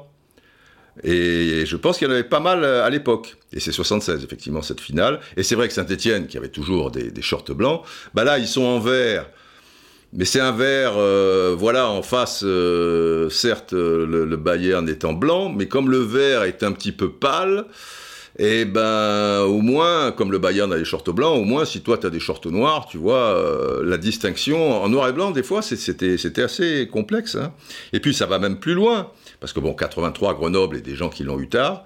Euh, Étienne, Esteban 1701 67 12, qui me dit purée, mais mes parents mes parents, c'était vraiment des gros radins, et ils se marrent. On a eu la couleur qu'en 94. La télé noir et blanc, euh, ils l'avaient acheté pour la Coupe du Monde 82. Donc tu vois, déjà en 76, ils n'avaient pas, la télé. Mais ils l'ont acheté en 82 et la couleur en 94. Et moi, je dis en 76, je dis tu exagères un peu la couleur. oui, c'est vrai qu'elle existait, mais c'est vrai qu'elle était rare. Donc cette Coupe du Monde 70, euh, bah, je la croyais en couleur, ben non, elle était en, noir et blanc. Donc, je, vous disais que les joueurs Ori-Verdé, alors euh, c'est pas aux couleurs, ben, je sais pas comment on dit, ils étaient si talentueux dans, leurs échanges, quoi, leur, leur dialogue, que c'était quelque part une sorte de, musique. Quand, tu vois le, le quatrième but du, Brésil contre euh, l'Italie, l'action où Clodoaldo est arrêté, tu vois, à 80 mètres de, des, buts d'Albertosi, euh, des buts donc. Euh, et tout d'un coup, il commence à accélérer sur un passement de jambes, il te piège trois Italiens, tu comprends pas, qui donne à Rivellino sur le côté gauche, qui lui prolonge à gauche pour euh, Jair Zino le long de la touche. Là, on est à 35 mètres, 30 mètres des débuts d'Albertosi. Et comme il y avait un marquage individuel, très fort à l'époque, en particulier côté italien. Facchetti, qui était l'arrière gauche, il se retrouve arrière droit, puisque Gersino est passé à gauche, et c'était voulu, comme me l'expliqueront plus tard des joueurs brésiliens, notamment euh, Paulo César. Zagallo avait prévu de temps à autre, de, par rapport au système italien, d'évoluer de la sorte, ce qui fait que Gersino, lui, repique en, en, poussant le, en portant le ballon en parallèle de la ligne de but aux abords de la surface de réparation maintenant, donc il est en parallèle, tu vois, et puis il va vers le côté droit, il la donne à Pelé, qui lui, ouf, il est là tranquille, il temporise, attend que Carlos Alberto arrive dans son dos et d'une passe aveugle. Non, celle-là, elle n'est pas aveugle. Elle est aveugle plutôt contre Gersino, euh, contre l'Angleterre au premier tour. Il lui offre sur un plateau, et puis Carlos Alberto, l'extérieur du pied, le machin, le, truc. Tout ça, tu mets ça sur une musique. C'est pas la peine de commenter Clodoaldo, Clodoaldo, qui passe arriver. Mais c'est ça déprécie le truc, quoi. Tu, tu, mets une musique, une musique euh, Morricone, tu vois, genre, il était une fois dans l'Ouest, quand Claudia Cardinal, euh, elle arrive, tu vois, sur le, dans le wagon, là, sur le quai de la gare, ti da di da da, là, il y a Claude ti da di da da da, il passe à Rivellino, ti da da da, ça monte avec Gersino, ti da da da, Pelé, et, et, et là, quand il frappe Carlos Alberto, tu as ta la la la la, la, la, la, la, Et puis alors, alors que les joueurs s'embrassent, la, la, la, la, la, la, ti, la, la, la, la, la, la, les Italiens effondrés Albertosi encore sur la, la, la, ce stade qui explose à steak là, les ballons géants, tu sais, gonflés à l'hélium qui montent dans le ciel, là, là. Voilà, c'est ça. Quoi. Tu fermes ta gueule, tu mets de la musique. Et d'ailleurs, euh, le fait d'avoir été baigné par ça et d'être comme ça, pour ceux qui me connaissent bien, bah, si tu analyses bien tous les documentaires que, j'ai pu faire, je, parle euh, à partir de moins des sujets de 15-16 minutes, tu vois, comme le loup au vélodrome euh, et tout le tralala, ben, il y a beaucoup, beaucoup euh, de, passages musicaux, parce que la, musique, ça, vaut tous les commentaires du, monde, quoi. La, musique, elle t'illustre l'histoire, elle, te elle te magnifie, euh, si, tu veux, une émotion particulière que tu, que tu veux faire passer. Elle, elle donne la dimension ultime, quoi, que, que, tu souhaites apporter. Tu, tu, tu, vois pourquoi, pourquoi parler, quoi. Je, je veux dire, c'est quand même. Bon, bref, je ne sais pas par quel bout commencer parce que je vais pas vous la faire en entier, euh, si, sinon on, en a pour, euh, pour 4 heures, je vais pas vous expliquer, vous savez déjà les anciens braves. Et les nouveaux, bah les nouveaux, il fallait aussi être là à l'heure, on peut pas à chaque fois, tu vois, parce qu'avec le décalage horaire, quand le match était à 16 heures sur place, bah, il était minuit, c'était assez tôt euh, dans, dans, dans l'année, donc il y avait encore l'école, tu as 12 ans, le lendemain tu machin, ton père qui dit, bon, je te réveille pour, le coup d'envoi de Brésil-Tchécoslovaquie, oui papa, il tac tac tac, il ouvre, euh, tu vois. Euh, alors tu viens, bah, oh, je dors, tu m'expliqueras et tout.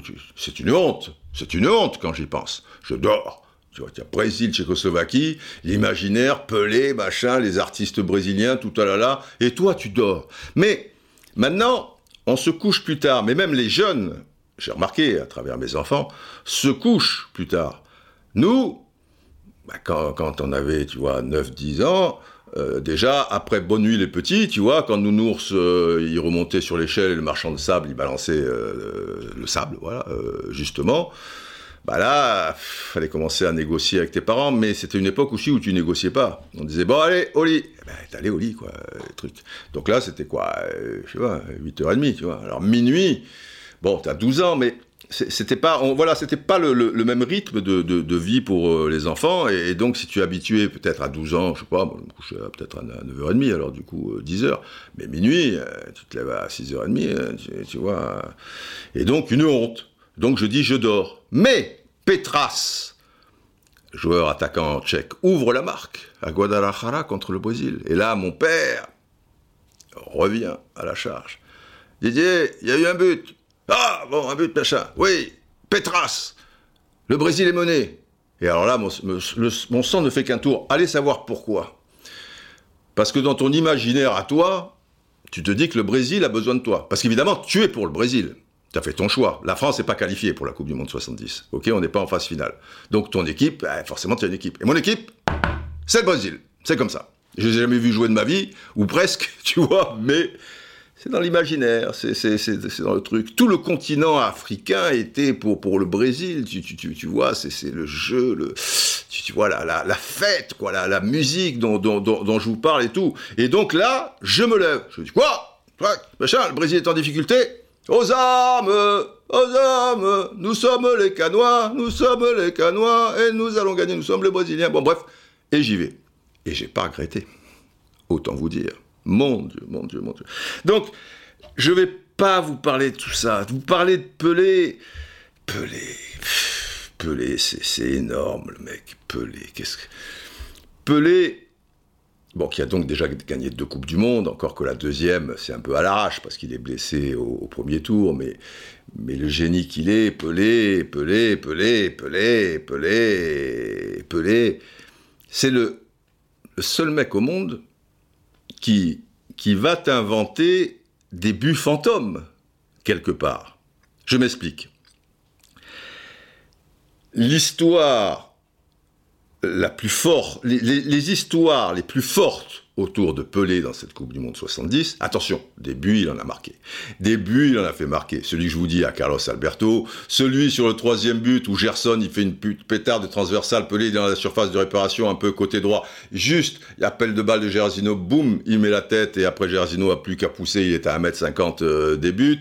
Son premier but, évidemment, où il est au-dessus de Burnick, de Patati Patata, euh, qui, doit lui rendre, euh, et tu vois, il doit y avoir 20 cm d'écart entre les deux, à moins que ce soit Rosato, je sais plus, mais de toute manière, il y a quand même 20 cm. Il n'était pas bien grand, hein, enfin 20 cm. Il y en a peut-être 12, euh, c'est mon côté marseillais, j'exagère. Mais euh, les, actions qui, fait, tout ça et tout. Mais les, trois moments ultimes où tu te dis c'est pas c'est pas humain quoi ou c'est pas enfin il y a, y a, quelque chose eh ben ça débouche sur un quelque chose justement où il n'y a pas but eh oui donc, quelque part, ça devrait disparaître. Mais non, ça reste. Ça reste parce que c'est génial. Et les buts fantômes, euh, oui, ils sont fantômes dans la mesure où ils n'existent pas. Mais, mais ces trois actions, ces trois histoires, ces trois histoires euh, qui ne se terminent pas par un but, elles restent dans l'imaginaire et elles seront comptées au même titre que je, vous disais en Afrique, euh, au, Mali et dans toute l'Afrique avec les compteurs magnifiques qu'il y a, avec l'histoire de Mali, Maliba et, Sadio et, tout ça, tu vois. Alors après, ça, sera un peu changé euh, ici et là, mais c'est c'est qui, ait eu but finalement, ben peu importe qui ait pas eu but on s'en fout. C'est curieux, hein Mais ça va, ça va au-delà. C'est peut-être même plus fort à la limite qui est qui est, pas de but et, par la tradition voilà africaine, la voix orale, je, vous le raconte encore aujourd'hui et j'espère que dans 10, 20 ans pour les autres générations, parce que plus on avancera, moins il y aura des gens qui, qui l'auront vécu. Mais bon, avec les images, ils, ils pourront effectivement le, le, le, le constater. Mais c'est pas pareil.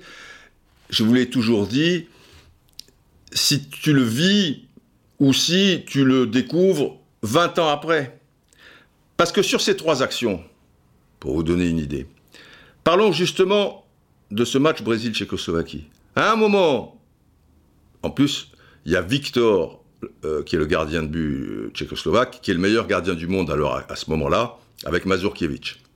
Mais déjà, le mec qui va voir cette action 20 ans, 30 ans, 40 ans, 50 ans après, si vous la connaissez pas, ça fait 50 ans, hein, 70. Voilà, un demi-siècle, et qu'il la reverra après dans, 60, dans, 20 ans, ça fera 70 ans, etc. et tout. Il ne sait pas qui est Victor. Il te dira, oh, Victor, c'est un bon gardien. Encore faut-il que tu, tu sais pas. Et tu vis ce moment. et à ce moment-là, mais c'est un coup de saguet que tu te prends dans, le cœur, mais qui te fait du bien, parce qu'un coup de saguet dans le cœur, ça ne doit pas faire du bien. Donc c'est pas une bonne... Voilà, ce sont des fleurs, que tu, des pétales de fleurs que, que tu te prends dans, dans, la tronche, voilà, on va dire plutôt ça. À un moment, Pelé récupère le ballon dans le rond central, et tu le crois ça? Et il tire directement, parce qu'il a vu Victor avancer. Et le ballon va passer par rapport au poteau gauche de Victor, sur la gauche de Victor, poteau droit si tu regardes euh, l'image, à 5-10 cm. Mais c'est fantastique. Alors ça, c'est une des trois actions qui, qui, resteront dans le machin. Mais si tu le vois maintenant, avec les ballons d'aujourd'hui, et avec tout ce qui s'est passé depuis, à cette époque-là, ça n'existait pas. Tu voyais pas un mec du centre du terrain, en plus, tu, tu vois, au premier tour d'un match de Coupe du Monde et des sacrées Coupes du Monde, tu vois, pas, pas en face, c'est pas, bon, je veux pas dénigrer, mais tu, vois, c'est la Tchécoslovaquie, c'est pas rien. Et qui, fait ce truc-là, mais depuis, tout le monde, tu, peux le voir dans un match de, de, de, de cadet. Euh, j'ai rien contre Jean-Pierre Bosser, je suis plus bien sûr du prénom, qui était un joueur moyen, très moyen, de, première division à Brest. Il l'a fait au stade Bon Rencontre devant Olmeta, qui s'est pris pour Iguita et qui s'est fait piéger comme Iguita s'est fait piéger de, devant Roger Milla et, et, et, le Cameroun, qui fait une relance et qui hop et après il se fait piéger. Bosser, il est au centre du terrain et il te le marque. Et c'est Jean-Pierre Bosser. Et là je te parle de Pelé. Mais tu peux pas comparer, tu peux pas. Il faut être là en 70 il faut être là à côté de ton papa ou tout seul ou euh, avec je sais pas plein de copains et, voir ça. Et c'est énorme. C'est énorme. La deuxième mais il n'y a pas but. La deuxième c'est donc contre l'Angleterre au premier tour le raid de Jair Zino sur la droite qui centre et au deuxième poteau Pelé c'est la même tête qui fait euh, face à Burnick, mais là ça, doit être, euh, je sais pas, un Labonne ou je sais pas Brian Labonne ou un autre, mais qui pareil, il doit mesurer 15 cm de plus, mais il est, piégé. Et Pelé, il te la rabat à terre et il crie goal, il y a but. Et, Banks euh, qui, te fait le, ce, ce, cet arrêt de fou, quoi, l'arrêt du siècle, on, on, on appellera ça. Donc c'est génial, c'est magnifique, mais il n'y a pas but. Bon.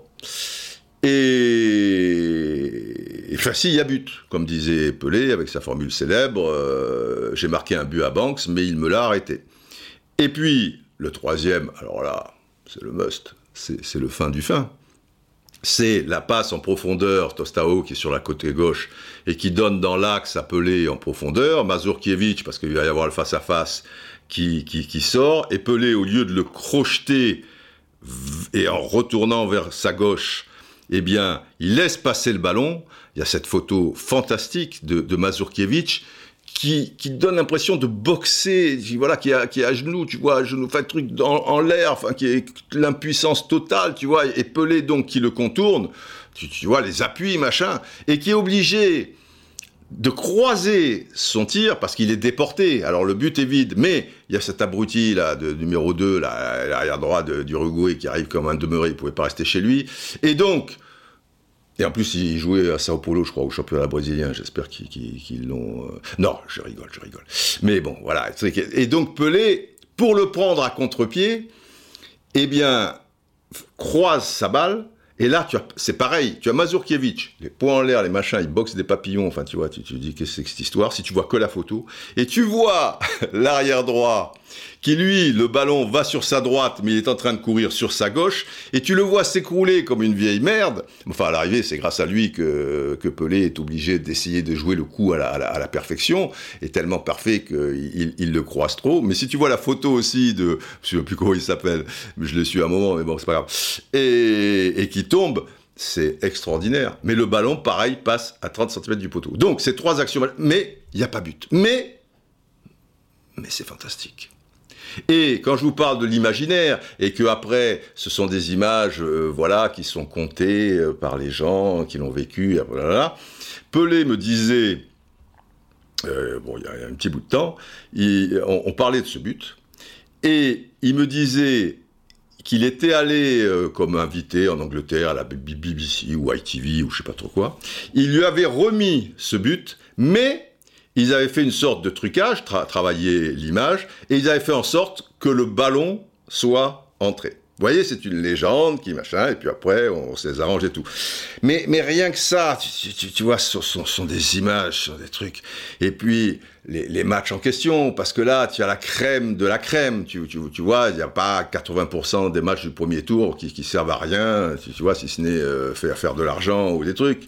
Donc, c'est c'est majestueux, quoi, pour tout le match du Brésil déjà, mais, le Brésil-Angleterre, c'est énorme. Le Allemagne-Pérou avec le hat-trick de, de, Gerd Müller, c'est... Et puis alors, après, plus ça avance, plus ça, ça monte en gamme.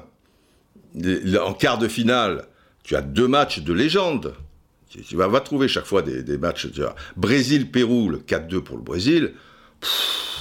Pour, pour, pour, le Brésil de de, bon, de Pelé et de, tout le reste, parce que les autres, c'est pas des, des, manchots. Et, le Pérou de Cubillas, Sotil, Chumpitaz, euh, Gajardo, tout ça. C'est énorme.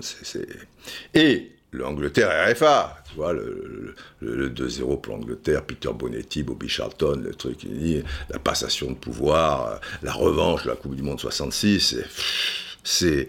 Et des choses, quand tu revois un peu ces images-là, là j'ai revu un résumé il y avait il n'y a pas si longtemps, à 3-2 pour la RFA, donc en fin de match, tu as une putain de faute sur Colin Bell qui était entré en, cours de jeu, mais il y a penalty, mais il y a penalty 400 000 fois. Mais c'est un truc qui est passé complètement à l'as. Et, bon, mais ça c'était les Anglais surtout euh, à l'époque. Personne ne râle, personne ne gueule après l'arbitre, il n'y a pas d'histoire, il n'y a pas de machin, rouler jeunesse, euh, il n'a pas vu, il n'a pas machin, pas d'histoire de hop, allez, incroyable. Si vous voyez cette action, c'est pas possible. Le mec il râle pas et les mecs ils disent ben non, voilà, tu, joues, tu joues. Donc ça c'est deux matchs d'anthologie. Et les demi-finales, c'est deux matchs d'anthologie aussi. Le Brésil-Uruguay, c'est pas de la tarte, parce que l'Uruguay, euh, je vous parlais de Bazurkiewicz, euh, mais un gars comme Pedro Rocha, tu vois, c'était mon idole, ça, Pedro Rocha, c'est extraordinaire.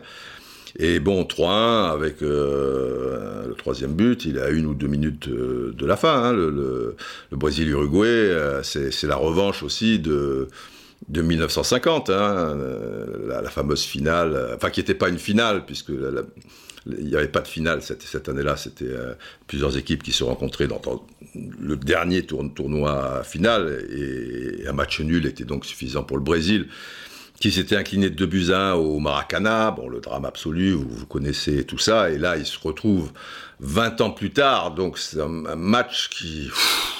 Et de l'autre côté, de l'autre côté, tu as Italie-RFA. Bon, bah là, quand tu vois la prolongation Italie-RFA, tu peux baisser le, rideau et, partir tranquille. Mais, là, mais là, pareil, c'est idiot à dire.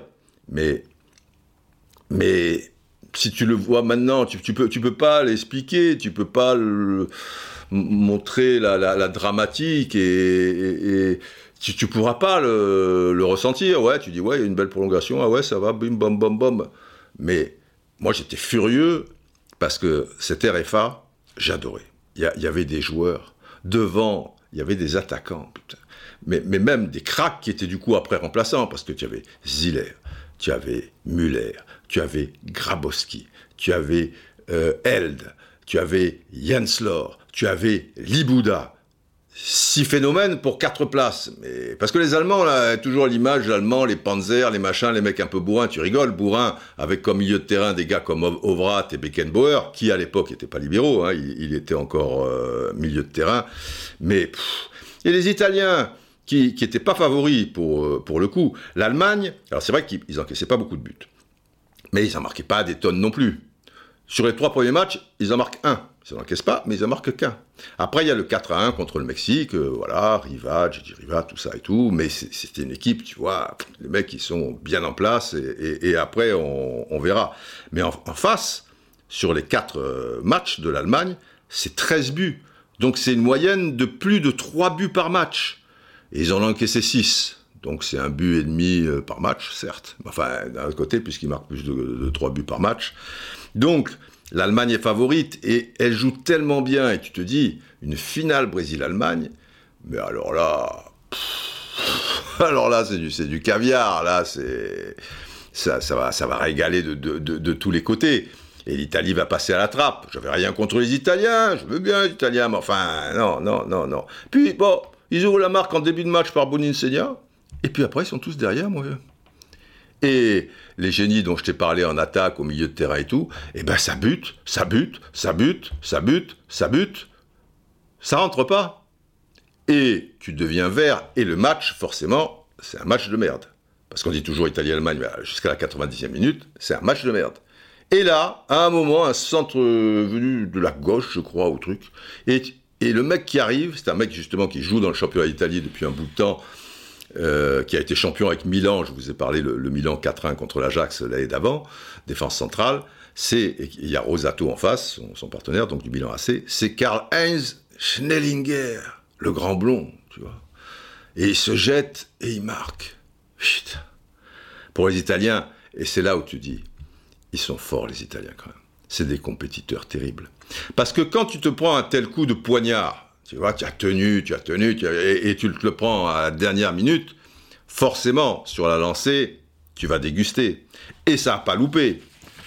Tu as Gerd Müller qui marque un deuxième but un peu au début de la prolongation. Et là, tu te dis, ils s'en remettront pas. Ben évidemment, ils ont encore ce truc, ils étaient déjà qualifiés, tu vois, la finale, le patati patata. Ben non. Les mecs, ils égalisent par Burnick, un défenseur. Ils prennent l'avantage sur un tir croisé du pied gauche de Gigi Riva. Mais Muller, alors là c'est la prolongation, parce que ça, ça, bah, là, ça, ça, devient fou. Mais Muller égalise à trois partout, et Rivera, le maestro, Golden Boy, merveilleux, Gianni Rivera, centre venu de la gauche, pan, qui prend à contre-pied de, l'intérieur du pied, Sepp Mayer, 4 à 3. Et l'Italie est championne du monde. Euh, championne, non, pas encore. Et ça va être difficile, le Brésil. Mais bon, on n'y est pas encore. Mais l'Italie va en finale. Tout ça, c'était. Le match du Brésil, c'était à Guadalajara. Ça, c'était au stade Aztec. Et ça.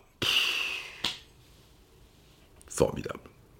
Tu, passes par. Euh, formidable, formidable, formidable, formidable. Et. Et voilà, quoi. C'est. La Coupe du Monde 70, donc. Euh, voilà, on va pas y passer la, nuit, mais, mais c'est, c'est la plus belle de toutes. C'est la plus belle de toutes. Tous les spécialistes euh, ça s'accordent à, le dire. C'est la plus belle de toutes. Et malheureusement, je crains fort que ce soit la plus belle euh, pour l'éternité, quoi.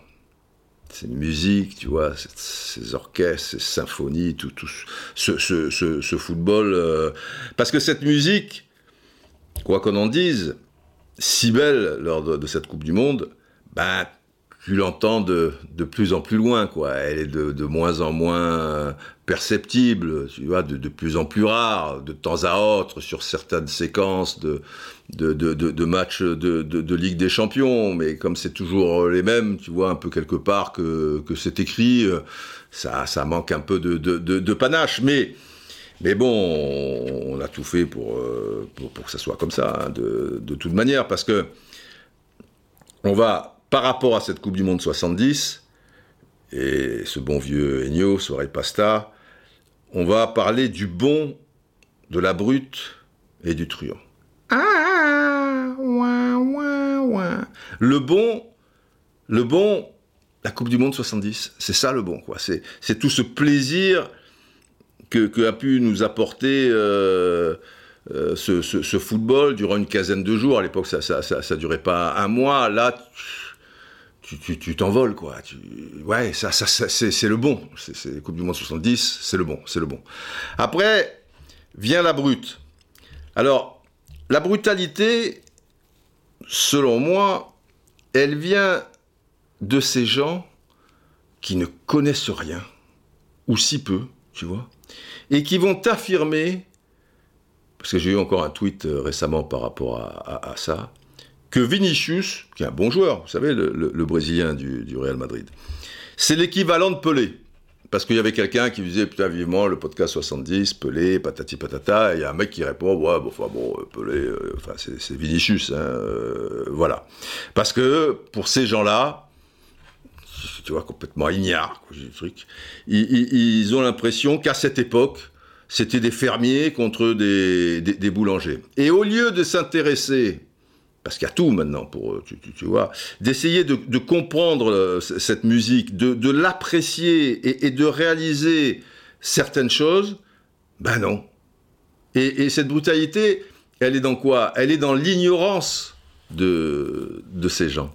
Et là, je suis tombé sur une formule d'Étienne Klein qui est formidable et qui résume bien un, peu dans, l'époque où on vit et les prises de position des, uns et des autres, et pas que sur le football euh, d'ailleurs. Alors Étienne Klein, c'est un, un, physicien, un grand physicien et philosophe, euh, etc. Et tout. Donc, je vous la cite. Et je veux une sirène d'ailleurs.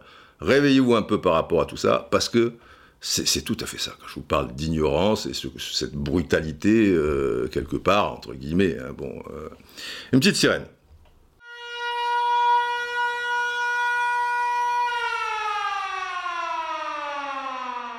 Alors voilà ce qu'il dit Étienne Klein.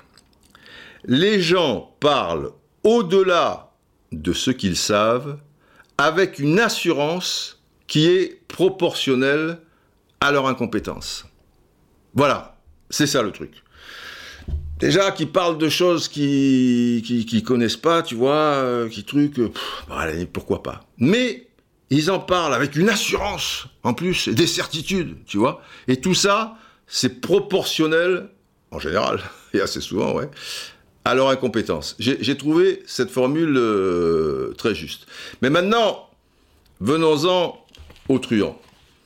Et bien plus grave. Et pour moi, les truands, cela aura été les dirigeants. Enfin, il y a eu des grands dirigeants et trucs, je suis obligé de, généraliser euh, un, petit peu, malheureusement. Parce que lui, contrairement à la brute, si vous voulez, le truand, il a le savoir. Et sciemment et méthodiquement, pour des histoires de pouvoir, euh, d'argent, euh, d'ego, etc., eh ben, il va nous déposséder peu à peu, c'est bien en marche quand même, hein, de ce sport qu'il transforme à sa guise. Et les derniers exemples en date étant euh, qu'il n'y ait plus, je suis là-dessus, il n'y a plus de prolongation en Coupe de France. Et puis, je vous l'avais déjà dit ça, qu'on allait y avoir droit après. Les cinq changements, au départ donc les cinq changements, au lieu de trois, bah, c'était pour se dire, vous vous rendez compte, euh, on, va faire jouer ces gars-là tous les trois jours pendant plusieurs semaines, ils vont être cuits, donc euh, ils ne sont pas eu des bonnes conditions d'entraînement, puisque la pandémie, confinement, tout le tralala, et, et donc cinq changements, voilà. Bon, le seul problème, c'est qu'une fois que tu as mis le doigt, et je vous disais, je crains que ces cinq changements au-delà de, cette reprise et fin de championnat, de certains championnats pour la saison à venir, hop, on va y avoir droit. Et c'est la tendance. Et la Coupe de France, va savoir. Alors cette Coupe de France qui maintenant se joue parfois en milieu de semaine, euh, avant il y avait quand même, tu vois, pour les demi-finales ou d'autres trucs, des matchs aller-retour, des trucs, voilà, bon, bon, bon, bon, Et maintenant, eh voilà, il y a quelqu'un qui s'est réveillé un matin là et qui a dû se dire, pressé par d'autres truands, qui sont des dirigeants sans doute de clubs qui sont concernés euh, par euh, d'autres choses, peut-être, euh, tu vois, qui estiment que la calendrier est trop lourd et tout. Donc si on peut supprimer, tu vois, ces prolongations. Et là, je vous parlais de la prolongation d'Allemagne-Italie, et les prolongations, c'est, il peut y en avoir sont mortes euh, à mourir, euh, je, veux dire, et chiantes comme la mort. Voilà, c'est ça que je voulais dire. Un certain nombre, euh, d'ailleurs, surtout, de plus en plus. De plus en plus, parce qu'on calcule, on ceci, on cela, etc. Mais il pouvait y avoir une dramatique, et il y avait parfois une dramatique. J'avais déjà gagné le championnat, donc vous voyez, la Coupe, on parle de la Coupe de France. Je gagne la Coupe de France, c'est terrible. Et là, ça disparaît. Sauf pour la finale. Ah bon Donc, tu as un règlement tout au long d'une compétition, mais qui change le jour de la finale. C'est nouveau, ça aussi. Et alors, la Ligue des Champions aussi, je vais me gêner, tiens. Allez, objectif, championnat du monde des clubs. Et, voilà. Et tu peux rien dire. Alors tu râles sur le moment.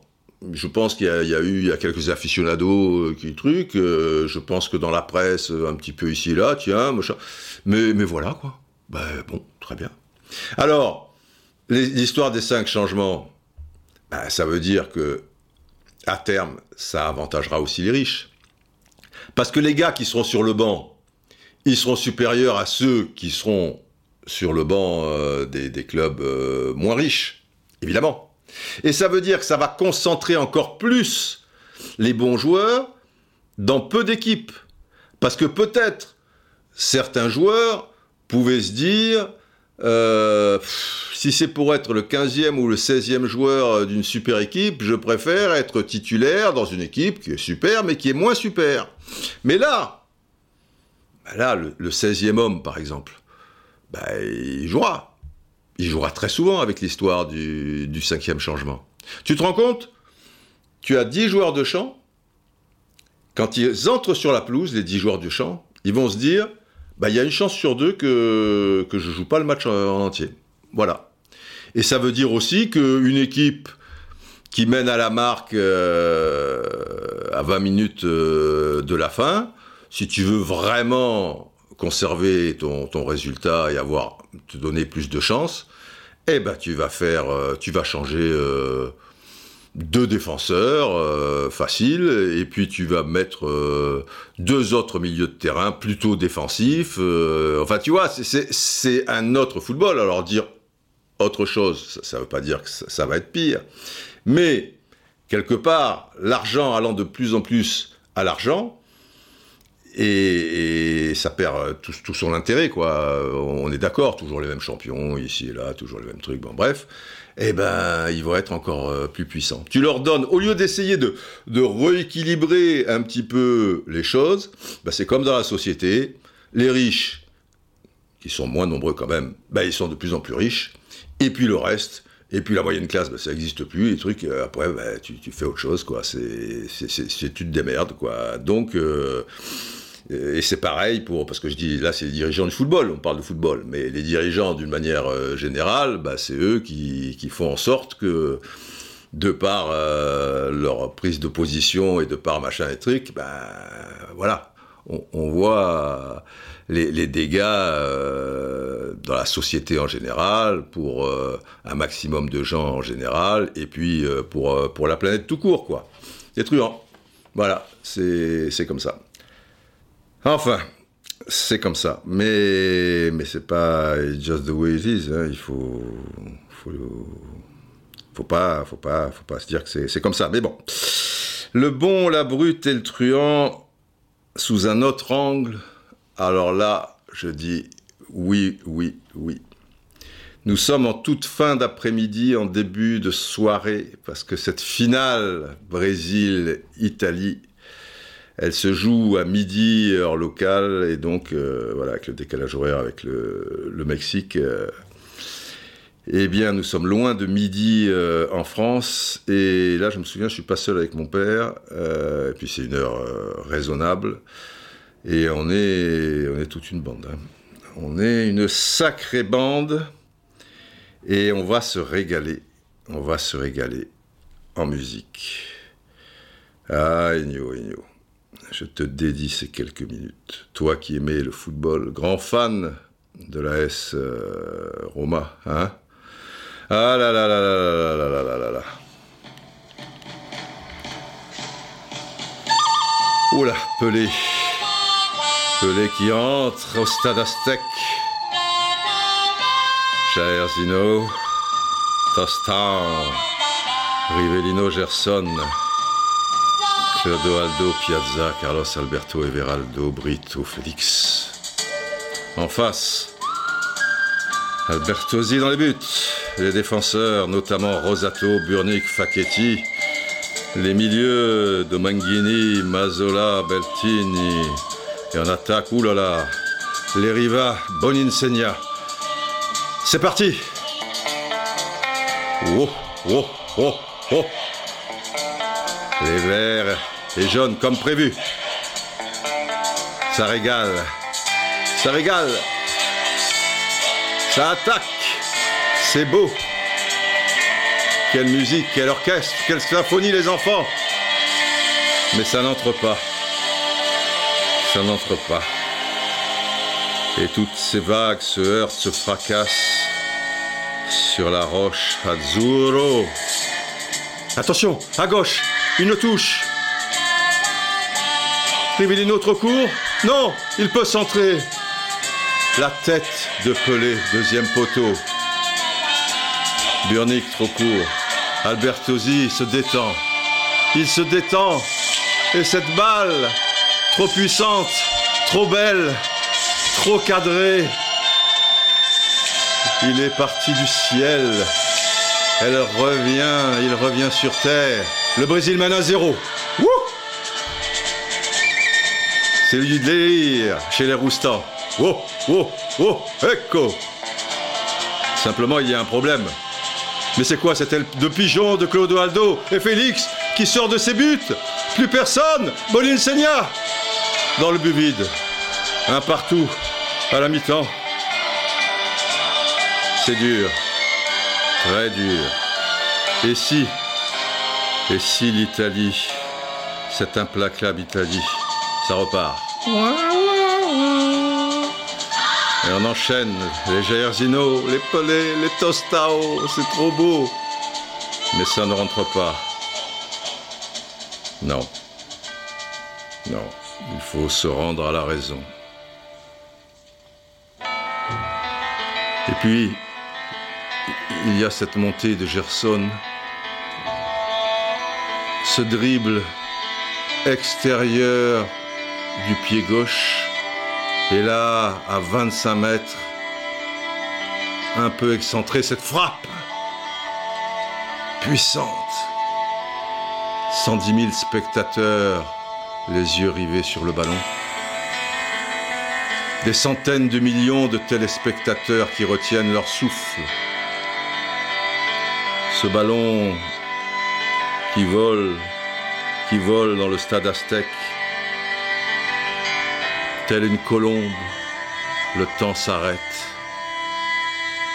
Ce ballon, Albertosi qui s'élance. Le petit filet, les enfants. Le petit filet qui tremble. Et tout le Brésil. Et le monde entier sans doute. Sauf l'Italie et sa botte. Nous sommes désolés, amis italiens, mais. Mais c'est parti. La symphonie repart. Gerson transversal pour Pelé qui arrive au deuxième poteau, remet dans la course de Zino, tranquille devant Albertosi. Et puis Rivellino pour Zino sur le côté gauche, qui repique au centre, qui donne à Pelé. Pelé arrête le ballon, arrête le temps. Il sent le souffle dans son dos de Carlos Alberto et lui offre comme une offrande. Il offre à nous à nous tous. Cet extérieur du pied de Carlos Alberto, ce 4 à 1. Les enfants. le Brésil, les enfants. au mondial. Oh là là là là. Et là, les gens entrent sur la pelouse. Ils sont portés en triomphe. Pelé torse nu, qui met un sombrero sur sa tête. Pendant ce temps, Carlos Alberto qui va vers la tribune présidentielle et qui lève et qui lève la coupe dorée. Brasil, la Coupe du Monde 70. Pelé au crépuscule de sa carrière. Le soleil qui se couche sur cette incroyable carrière, sur ma ville, sur Cannes, sur le football. Merveilleux. Merveilleux. Lâchez les chevaux, lâchez les sentiments, lâchez les émotions, lâchez toutes ces images gravées à jamais, lâchez le Brésil, lâchez la musique, lâchez la création, lâchez les artistes. Lâchez tout ça. Tout ça doit partir tel des purs sangs. Laissez-les vivre. Vous les truands. Magnifique. Extraordinaire. Extraordinaire. Général? Ah oui. Oui, oh, oui. Ah oui, oui. J'ai vu cette finale, Didier. Je m'en souviens, j'en ai encore des frissons 70. Vous n'étiez pas très foot, général. Ah oui, oui, mais là, là c'est plus que du football. Du coup, vous avez fait long. Ouais, ouais, ouais. Du coup, Georges ne sera pas là. Et on le place où, Georges? Vous voulez que ça fasse trois heures? Il faut d'ailleurs conclure, général. Ah oui, oui.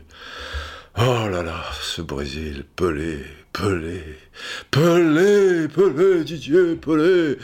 Malraux aurait des discours sur Pelé fantastiques. J'aurais dû lui dire d'écrire sur Pelé, Pelé. Fantastique. Bon. Longue vie au brave Et vive la France Et vive le Brésil Ce football ce football, Didier, oui, ça va, ça va, ça va, ça va, ça va, ça va, il faut conclure, on a conclu, tout va très bien, Madame la Marquise, tout va très bien, j'espère que vous avez passé du bon temps, les braves, on pourrait en parler pendant des heures et des heures, mais voilà, ce Brésil est parti, Ennio est parti, tout fout le camp, mais tout reviendra peut-être, je ne sais pas. Restons optimistes, portez-vous bien, prenez soin de vous et bien, ce, bien soin aussi de ceux qui en ont le plus besoin. Et on se retrouve euh, pour une autre révolution en 71, hein l'Ajax. C'est pas dégueu non plus. Allez, portez-vous bien.